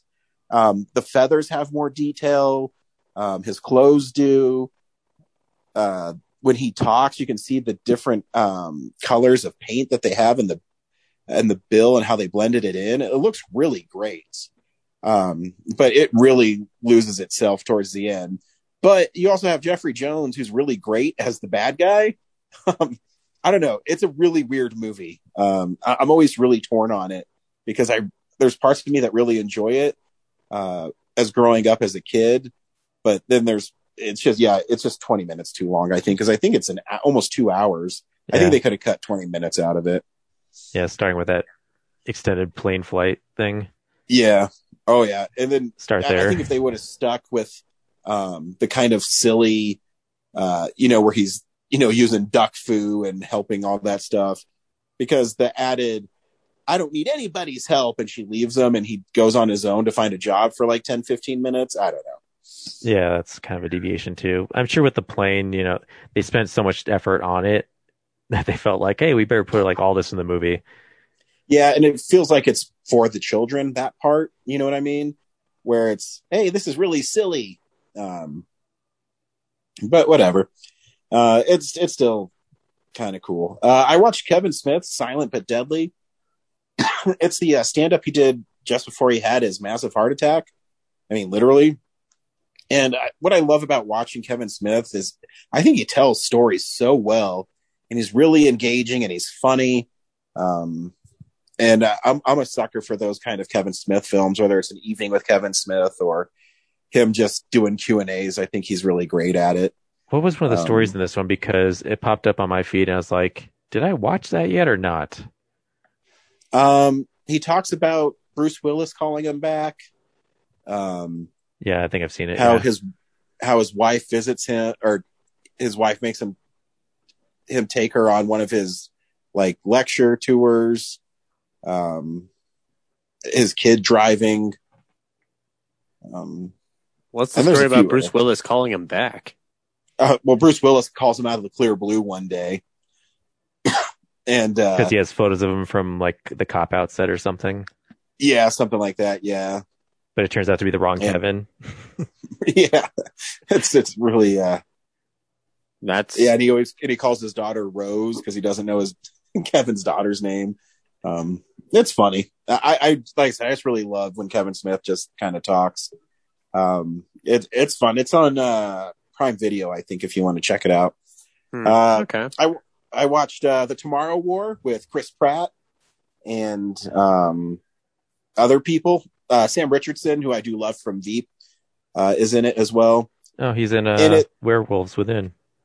Yeah, yeah, he's funny. Um, the the movie revolves around an alien race that invades Earth, and people come from the future to record, re, uh, recruit people from the past to fight in this war, and everybody ends up has a chance to be drafted, and their tour of duty is seven days, and after seven days, they're randomly pulled back to where they um uh to their previous life. Um, the story is really kind of stupid, um, but the aliens in it are really cool, and the action at point at some point are is really cool. The script is really stupid. Like it's if you could pick a cliche of every action movie that came out in the 90s, it probably has a part in this film. Um, but I will say the aliens are really cool in it. The the special effects look really great. And it's one of those movies that was supposed to come out last year that cost about $200 million and Amazon bought for $200 million so you can stream it. Um, and it's, it's cool that it, you know, if you really just want to watch it for free, Chris Pratt's great in it. Um, you know, he plays a, a teacher who ends up being enlisted and he was previously in the army. So he's kind of the leader when he goes back and um, there's a bunch of other things going. on. I won't spoil it because it's pretty new. I think it came out on Friday. Um, but if you want to see an action movie um, with really cool alien design, story's kind of stupid. I definitely check it out. Um, that was fun. Um, and the last two things I watched is I watched uh, Fear Street Part One and Fear Street Part Two, which is uh, a slasher anthology, I guess, on Netflix uh, based on R.L. Stine's Fear Street novels. Um, uh, the first one is from it takes place in 1994, and it has some great uh, homages to Scream and horror films from that time. Uh, the soundtrack is really good. Um, the deaths are super violent and unexpected because you kind of root for these people and then they die in it. And it's, uh, it's kind of shocking that they would kill these people. Um, and, uh, it tells a story of this cursed town, um, because, uh, witch was, uh, murdered in 1666 and she's cursed the town ever since. And the town was divided in two. One side is called Shadyville. The other side is Sunnyville, something like that. And, uh, there's a lot of murders that happen on the bad side of town and on the good side of town, everybody's great. Um, so there's this rivalry that's building up. Um, and, uh, you learn slowly that maybe the witch is still cursing people and is the one who's causing all these murders in town. Um, so, uh, the second part is called 1978 and it's basically a Friday the 13th that, uh, so it happens at, uh, a camp. Um, there's lots of violence, there's sex, and uh, it's just really cool. It, it all ties together. If you like slasher films and you want to see violence, uh, you should definitely see it. Uh, there's a part in uh, 1978 where the killer is hitting this dude in the head over and over with an axe, and it splits his head every time he hits him. Um, it's pretty gruesome, and um, so I'm excited to see the last part goes back to 1666. So, um, interested to see where it goes. And that's what I watched this week. This week on Real Nerds Podcast, we saw Black Widow.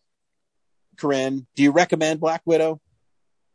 You know, I was I, I only saw it the one time. I would be willing to give it a second chance, but I have to say that after just one viewing, I was underwhelmed. Um, this wasn't, I guess I don't know what I was expecting, but it kind of wasn't it. Um, this movie is very, very dark, especially for an MCU film. Um, kind of depressing, to be honest. And I mean, uh, Florence Pugh just kind of steals the show, which is a little unfortunate because uh, Scarlett Johansson has really made this character amazing in the other films she's been in. And of course, in her solo movie, you know, Florence Pugh is the one stealing the spotlight and she does an excellent job. So it's just kind of unfortunate. It's like, dang it, we waited so long to get a Black Widow movie and even in her own movie, she's kind of upstaged. But, uh, yeah, I, I have some problems with it, but I mean, if you probably already saw it anyway, so people are going to do what they're going to do. Zach? Um, I really like this movie. Um, I think part of it definitely had to do with the fact that, in spite of the fact that the last year and change provided a wonderful opportunity for us to watch a lot of a, a very diverse slate of movies um, that we probably otherwise wouldn't have reviewed normally on the show. Um, I really did uh, love watching a Marvel movie in a theater again. Uh, and uh, what better way to do it than an IMAX? Uh, the movie itself, I think it works pretty well as its own standalone uh, movie that falls within the continuity. Um, I liked watching Scarlett Johansson take the lead on it. I liked the addition of not just to her mythos, but to the character building that we have with her quote unquote family. We'll talk about that later on after the trailer. Um, I think uh, pretty much everybody is giving an A game performance in the film. Um, I, I, I, I've thought more about the third act, and I think that the third act actually does work for me uh, pretty solidly in terms of what its thematic aiming is going for. And I think as far as as far as a Marvel movie is concerned, I kind of liked that because Black Widow is such a spy character, I appreciated having something uh, outside of the norm of uh, Tony Stark and uh, even Steve Rogers, and kind of watching this this uh, this very unique angle into Marvel uh, kind of unfold and explore it a little bit. Um, so yeah, I definitely recommend it, and I actually will recommend it in IMAX because the sequences that are in full IMAX in this film are very fun to watch. So yeah, Brad. I had some issues with it, but overall, I, I had fun. Um, a lot of the fun comes from the interfamily banter, uh, not so much the Marvel plot. So as I as I actually read, so yeah, uh, it's fun. I people, if you haven't seen it, you probably should. So yeah, I think this movie is pretty great. I think uh, the family element is really dynamic. I, I actually think this movie has to be dark based on um, who Natasha is and where she came from. And for her to get over the past, I think that's where it needs to be. Um, yeah, everybody does a really standout job in this film. And here is the trailer for Black Widow. You should go see it. I tell people my sister moved out west. You're a science teacher. Your husband, he renovates houses. You're thinking about moving, but you're gonna wait until the interest rates go down. That's not my story. Before I was an Avenger, I made mistakes. And a lot of enemies.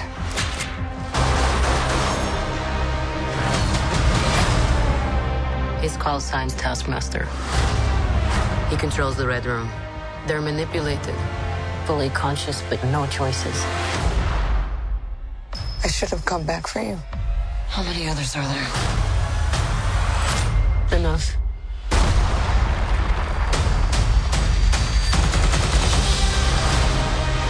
We have to go back to where it all started. So they never do that to anyone again. We're a family. We fight with you. You won't win. I've always found it best not to look into the past. Okay, you got a plan, or shall I just stay duck and cover? My plan was to drive us away. Well, your plan sucks.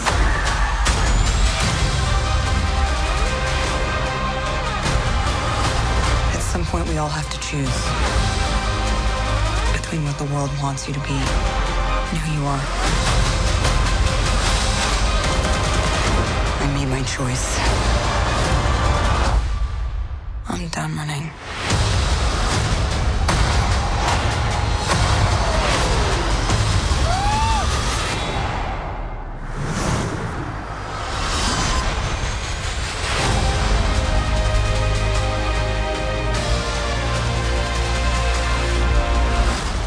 Here's what's gonna happen. Natasha, don't slouch. I'm not slouching. You're going to get a back hunch. Mm, listen to your mother. Oh my god, this. Up, up. All right, enough. All of you. I didn't say anything. That's not fair.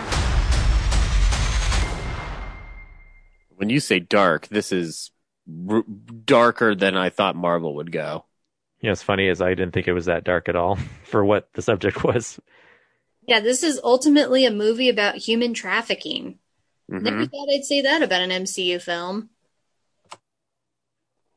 yeah and i mean it's not I, I think it has to be because we already knew with the glimpses of natasha's past that it wasn't going to be a, a happy story if she was ever able to resolve her origin Mhm. um, they they hinted at it a few times um, and yeah uh, well yeah i mean the, the story is is natasha gets a package while she's on the run and she goes back to one of her safe houses where she finds her sister and then they have to um, save the other widows basically um, they have to find the red room and destroy it.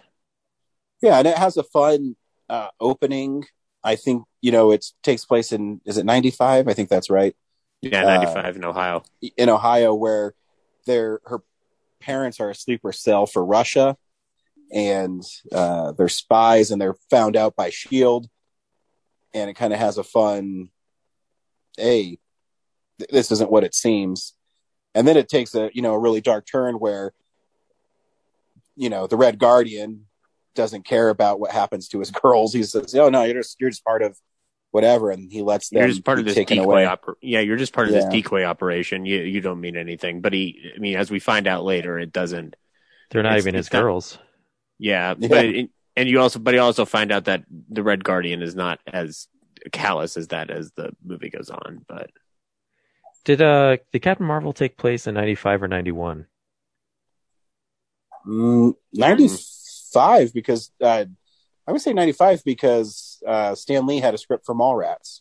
That's what I thought. Yeah. yeah, so it's it's running concurrently in that beginning segment, and the for for for anybody wondering when this movie takes place, it it's um, after uh, Civil War. Yeah.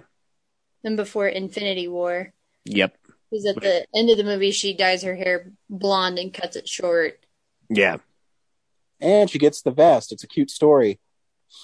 Oh god, that I love that scene where they're in the car and she's and um Florence Pugh is talking about how she's never bought anything for herself and she's just praising the hell out of this vest. It's it's just Yeah. a lovely moment. There's pockets for everything. Um, That was a great scene.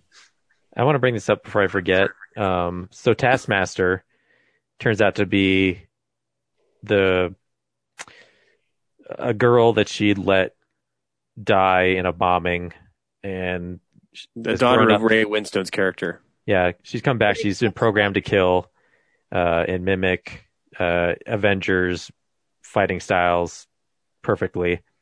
Um, you know, they make a big deal about how she's scarred from the explosion, but later on in the movie, uh, they Black Widow and her mom turn the tables on Ray Winstone because they have Mission Impossible face technology. I'm like, why not just give the daughter that technology so she can have whatever face she wants and she doesn't have to feel like an outcast all the time? well, because he doesn't really care about his daughter. He's using her as Right, but know. after means of an end. after they deprogram her and send her on her way with the rest of the widows, I'm just like, why don't you throw her a Mission Impossible mask? So I mean, they could still do that. Melina presumably still had hers. yeah, We don't we don't see what happens after the other widows leave, so for all we know that does happen. Yeah. I'm just Yeah, it's an interesting take on Taskmaster. Taskmaster is a really cool villain. Um, what, what's what's Taskmaster supposed to be? Because I'm not familiar with that in the comics. so in it, he is. I mean, he learns and studies um, the Avengers. And he's able to mimic anybody's fighting style. So he's really tough to beat in combat. You kind of have to outsmart him. So it's basically the kind of the same story. He's not programmed. He's just has a superhuman ability to mimic fighting styles. And and he's not a and he's a dude and he's not connected to the Red Room normally. Yes. Yeah. Ryan, I have a I have a question for you. Do do you Yes. care about these changes they made to Taskmaster? No, I, I don't. Good. I don't care as long as it fits this narrative they're telling. Mhm. because to me taskmaster's not off limits say as someone as superman where superman you have to have him come to earth and be raised by the kents i don't Mhm. care like you know what he looks like but that story element has to be the same someone like taskmaster i mean at the end of the day he who turns out to be a she um has the same powers you know what i mean he she can mimic fights and Mhm. is a skilled fighter and isn't necessarily superhuman, but learns how to fight. Just speaking as a speaking as a Marvel novice who saw a lot of people complaining about Taskmaster, I was just like, I don't know, it worked for me. I mean, they made it an emotionally resonant part of the film to exemplify the fact that Ray Winstone's character is the biggest asshole on planet Earth in, in Yeah, this I mean, it particular just- story.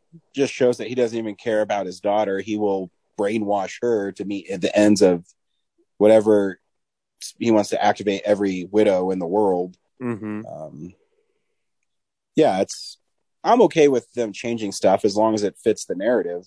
Because Yeah. here's the thing with comic books too is there's different variations of every character, which Loki proved.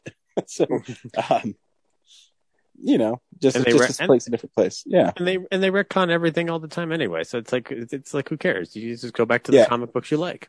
yeah, and I don't think Taskmaster is you know a sacred villain by any means. He's cool. I But- I'd never heard of it until I mean, this is how much Taskmaster is really means. Uh, right now, he's in Spider Man, and him and Black Ant, who's a bad guy who's like Ant Man, but he's Black Ant. Um, Oh, they just bad quip because he's off their- black. Wow. No, because he's a like uh, his costume is he's red and black.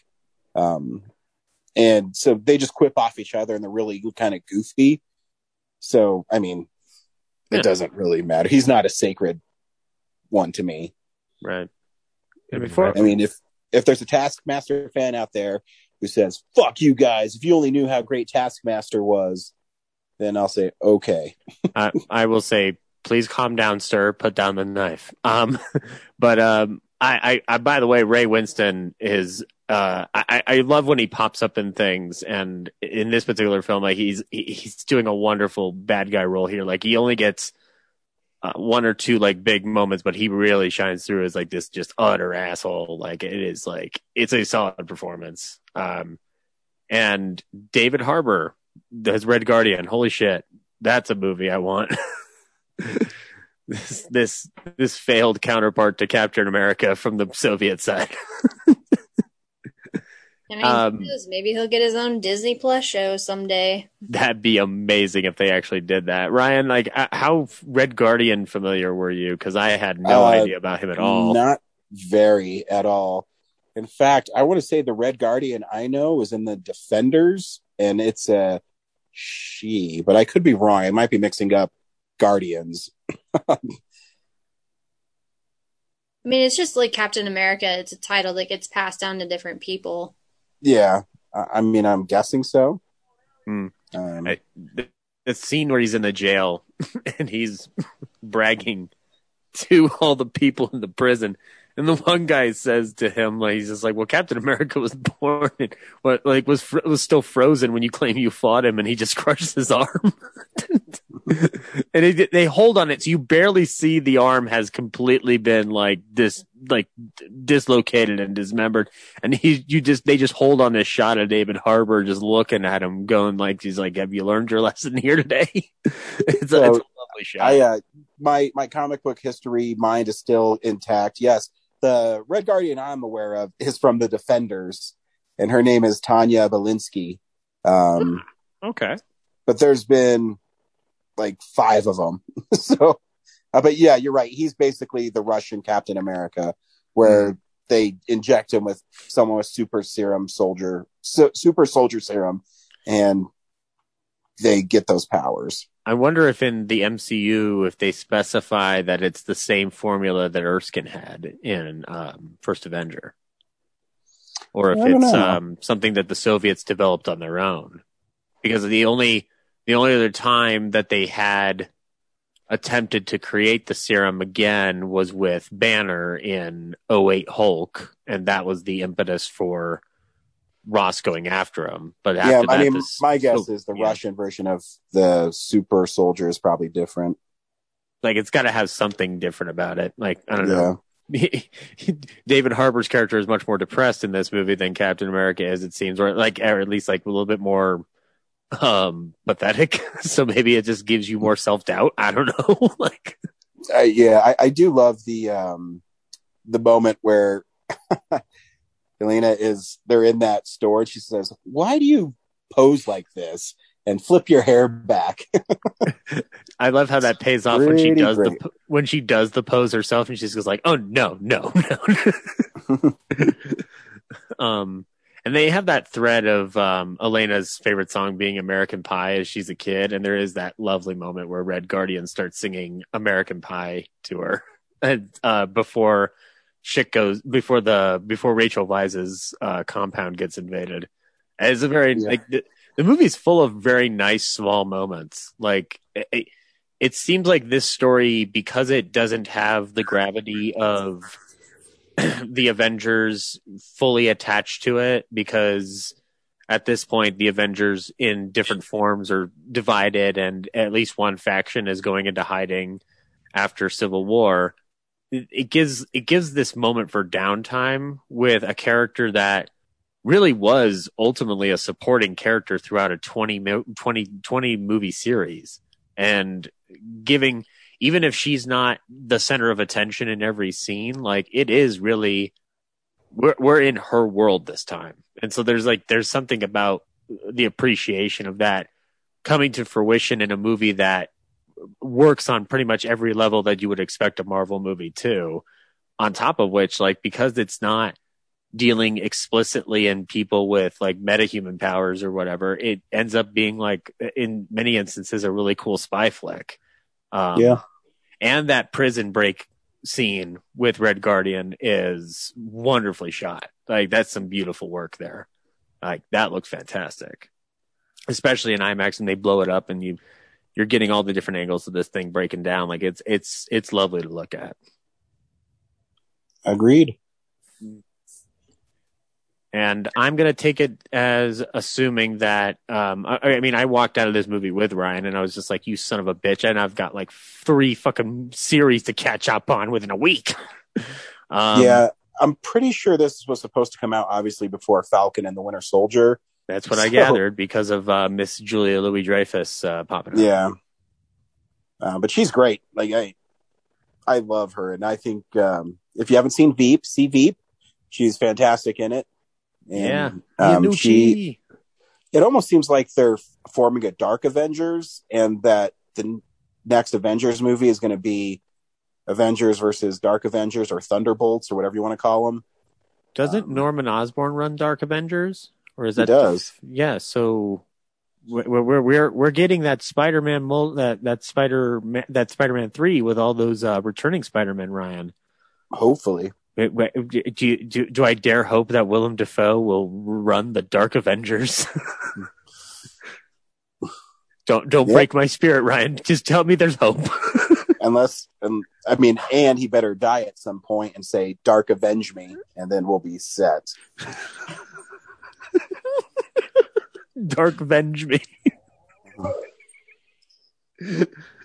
Just want this, guys. Come on. I've been begging for a year now. If you can give Ryan all the criterions he wants, give me Willem Dafoe in this new Spider-Man movie.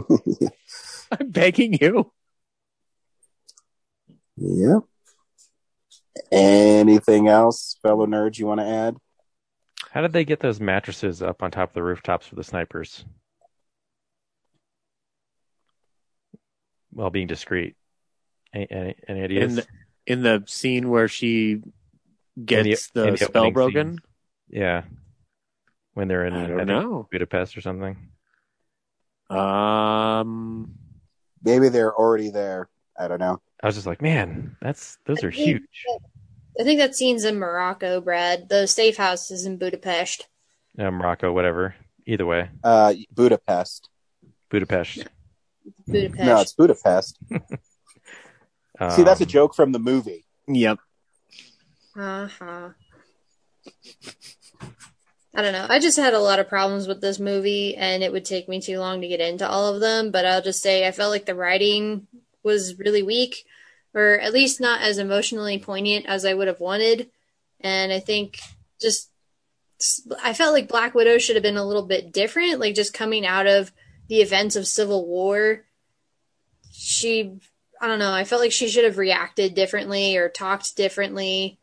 She just felt so empty. And I mean, maybe that was intentional, but there there is something in the opening that I wish I wish the movie might have been a little longer, if only to give more reaction to how she feels in a world where now she's on the run um, after having this family. But I guess it gets resolved by the end when she realizes that she has to go, you know, look look for the others that have been in hiding and try to reform this family within her own mind. But that I yeah, mean, that was the part that feels a little out of character for me is just the fact that I mean, okay, I guess Steve, you know, he's like one of her. You know, I think the two Avengers she's the closest with are Steve and Clint. And Steve's on the run. She probably doesn't know where he is or what he's doing, but she knows that Clint is in prison. And the fact that, as we hear about in this movie, Clint was very um, important in like getting her out of, you know, whatever organization she worked for, the Red Room or something else, and that he helped her defect to Shield, and that he was the one who gave her the second chance to turn her life around and to eventually become an Avenger. I feel like she should have been gung ho from the beginning about like, no, I'm gonna go and I'm gonna like break Clint out of this prison. I mean, she was the one who effectively switched sides at the very end of the fight in Civil War. So Mhm. it's like she she turned her back on the friends that she had sided with to protect the other friends that she felt like maybe they were in the right or she liked them better or whatever it was. You know, she stuck her neck out to save Steve and his friends, and now she's like a fugitive. So I don't know. I just I think she says something at the beginning of this movie like, "Oh, I'm used to being alone," or "I work better alone," or something, and I'm like, just feels a little out of character for that. And the whole, it. I mean, I know Zach, you were talking earlier about like retcons, but this whole like the family thing really felt like a retcon to me. Um, just because in Endgame, it is such a critical moment for her when she's like, you know, the Avengers, this is my family and she is willing to sacrifice herself because of her family. And the whole aftermath where Hawkeye's like, no, we were her family. And it's like, first of all, I feel like she should, like, Hawkeye for sure would have known about this fake family that she had. She should have mentioned them at some point to him. But also, if we were going to go this route of like, oh, she actually had this family all along, then I think we needed to find out whether they died in the blip or the snap or whatever you want to call it. Like if she's found out, like yeah, all three, you know, my mom, my dad, and my sister were all snapped away, and that's contributed to her wanting to save everybody and wanting to die for the soul stone. You know, that should have been in the movie somewhere, or we should have gotten that information somehow but I right think that- now, it's just like she in Endgame. It just her whole thing was about how the Avengers were her family, and now we find out she had this whole whole other family the whole time. but she was disillusioned by that family from the get go because of the fact that it it it the the notion of it being a family, even though the emotional crux of it is both her and Yelena saying it was real to me, is that at a certain point it became disillusioned for her, especially within the realm of the Black Widow training in the Red Room, which then allows her to form some form of trust, not just with somebody like Clint, but then people like Tony and Steve and um, uh, Bruce. And when you lose that, when you see it divided, it recalls and triggers for her the same dissemblance of a family being separated like it was when she was young. Her seeing that reunification at the end indicates that she finds some form of way to go after fixing the Avengers or at least finding a way to unify the family for herself and her own peace of mind. I mean, it works for me. I will say also that that that stinger scene indicates to me that the Hawkeye series, um, in some form or fashion, might be able to elaborate upon any of your concerns. Um, if I had to take a stab in the dark, because it's not like the Hawkeye series would ignore um, Hawkeye's relationship to Natasha. Um, it would, in, in fact, be a huge emotional crux given the fact that he was there when she sacrificed herself. Right. And I mean, maybe that'll get addressed sometime down the road, but if we're looking at just this movie, I feel like we didn't we did not get the emotional payoff that I was wanting, I guess is Hmm. what really it boils down to. I wonder if it's a movie that'll sit with you better after more viewings. Um, but I mean, I don't know. Well, I guess we'll have to see. But um, I I mean, I wasn't dying to go back into the theater either, so I don't know. Hmm. that's fair. And I Um, did look on uh, Florence Pugh's IMDb page, and she is uh, listed as being in the Hawkeye series for eight episodes. Boom. Whether she's going to be in all eight episodes, I don't know, but that's just what she's credited for right now. Let's hope. Let's hope. I want more Florence. Pugh. Uh, Yelena is a very fun character in the movie, and I, I liked watching her story unfold. Yeah, she needs to be in more things for sure.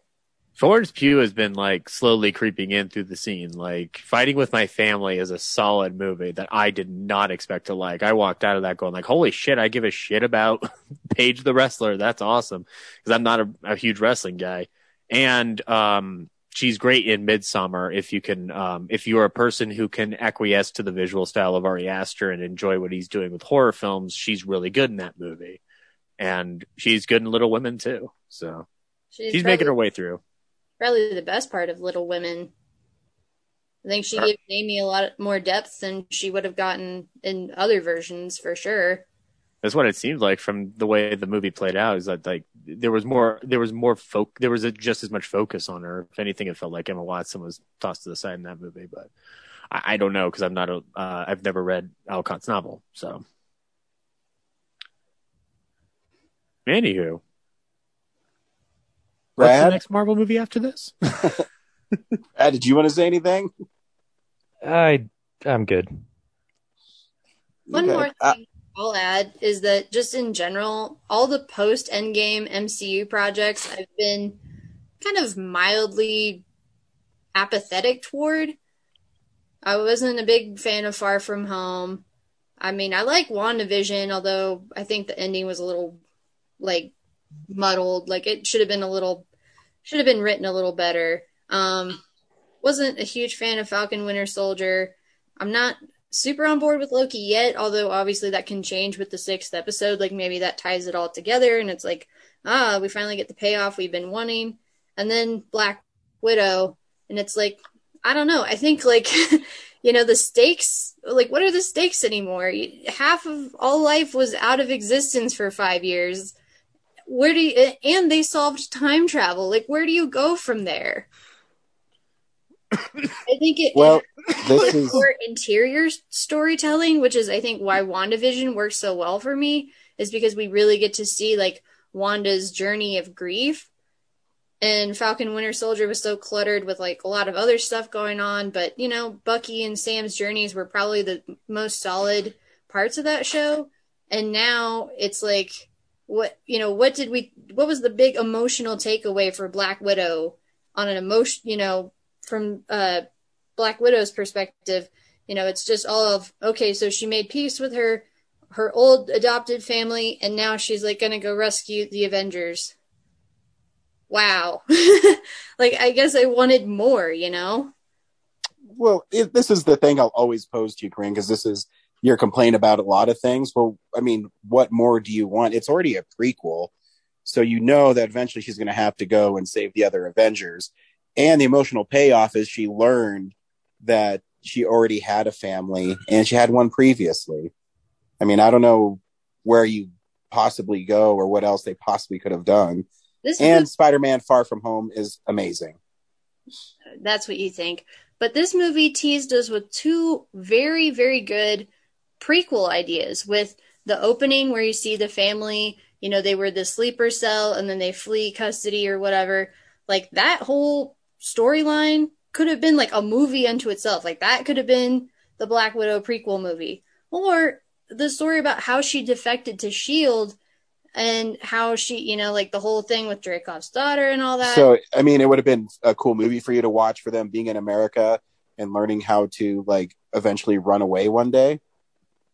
I mean, maybe that's not the entire story, but at least like just that era, you know, her being with this fake family. I don't know. Some, there's something there. I mean, what isn't the TV show The Americans like a big hit? Like, give me more of the spy stuff and less of the superhero stuff. Like, that's one of the things that makes Black Widow so interesting is that she does have this kind of subtle style to her of where she goes in, into an interrogation and it looks like she's powerless, but she's actually the one in control the whole time. I, I would I would I would say Corinne that because I agree with you in the respect that like if you've got a character like Black Widow you want to lay more into the spy and less into the the superhero element of it. I will say though as somebody who walked out of that film I felt like there was a perfect balance and not relying on the meta human nature of everything. Like Red Guardian and to an extent Taskmaster I guess are your only real two big superhero-ish characters. And if you were to clock their time compared to the other time dedicated to spy stuff it's it's it's it's a it's a wide vast difference. I don't know if maybe i'm maybe i'm defending the movie a little too much but I, I mean i did enjoy it to the point where i will say that i do feel like I did get more of that difference that I had been wanting out of a Marvel movie in in a lot of respects. And I, but I will say that you posed an idea that I would love to see if they could either find a way to do this as a series or use some of the do whatever you've got to do tech wise to bring it that far back to talk about Natasha defecting to Shield because that would be an awesome story to see on screen. Um, but given the fact that we were given a story that provides an emotional trilogy from this to Infinity War to Endgame for Natasha, I think is is very cool in the same respects that we got that similar trilogy with um, the Hulk with Ragnarok, uh, Infinity War, and Endgame. Like the the splintered off characters are getting their own emotional trilogies um, stacked into the middle of what is essentially the set MCU. Um, it's kind of cool to see. Uh, next week on Real Nerds, we are seeing Space Jam: The New Legacy. Yeah, Ryan. Yep. Ryan. They look like they're actually doing Looney Tunes things in this movie. It, it, it could be sure. fun. It, Sure. I, I think the first Space Jam is Henry. Henry, don't do it. I think the first Space Jam is super overrated. The first Space Jam movie only allows the Looney Tunes to be Looney Tunes for approximately two minutes, and the other times they're just cowering in fear over the monsters taking them over. And Michael I don't know. In them. the latest preview, LeBron James says, Granny's making a martini at half. And she says, haters gotta hate. And then I haven't watched it, but it's been popping up on my feed of a Porky Pig rap. I don't know about this one, but you never know. You know what? I go into every movie expecting it to be good. So we'll see. C- considering that the Looney Tunes have always embraced the pop culture that's within their sphere since their start in the 30s, uh, this falls exactly in line with what they are able to do. As long as they are able to actually do Looney Tunes things like buzz around and f- bounce off of walls and do things, that's what I care about.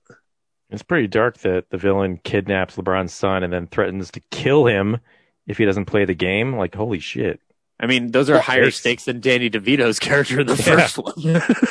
well, actually, I take that back. The stakes in the first one are slavery, which is a loaded, which is a loaded theme to throw into Space Jam. Yeah, but those are cartoon characters, so It doesn't matter. It's We still know- a really we weird theme to gonna stick there. we know it's not going to happen. They'll be fine. They're the Looney Tunes. If Wayne Knight doesn't make a, a cameo appearance in this movie, I will be extremely disappointed, though. I am interested to hear if they reference like the whole episode with Michael Jordan. Like, I'm assuming that takes place within the same universe, so maybe they'll be like, "Oh yeah, this is just like that thing with Michael a couple years ago." I have a hunch that Michael Jordan makes a cameo appearance at the very end. Like they they they, they can't ignore that that opportunity. That'd be awesome. And if he doesn't, he'll take it personally. Um, that's a fucking deep cut right there. Uh, Last dance jokes are fun. uh, then And then after that, is it uh, 10 anniversary spectacular? Brr? Yep, coming up. Woo! Thank you everybody for listening. And I'll talk to you guys soon. Bye. Bye. That's all, folks. Yabba-dee, yabba-dee, yabba-dee. Save it for next week. Oh, we got Brad to say something at the end of the episode. We win. I was going to say uh, it's actually Space Jam Snake Eyes and then the 500. So Yes. Oh, okay, gotcha. Yeah, that's right. Henry Golding hour for um, Miss uh, Corinne. I'm supposed to be out of town that weekend, so shit. turning your just I mean, just like Dom turned his back on family and FA, you are turning your back on Golding. I mean, I'm I'll shocked. probably see it. I just won't be able to talk about it with y'all, or I'll just have to send in like an audio clip or something. Well, then it's settled now. I have to be the president of the Golding fan club now. I'm, I gotta tell you, for as few things as the guy's been in, like he's already getting top billing. Like he's got his own standee in the movie theater and Henry Golding underneath, and I'm like, damn. Like the devil works hard, but Henry Golding's agent works harder. So, Thanks, okay. guys. Hmm? All right, see y'all later. Bye. Bye. Bye.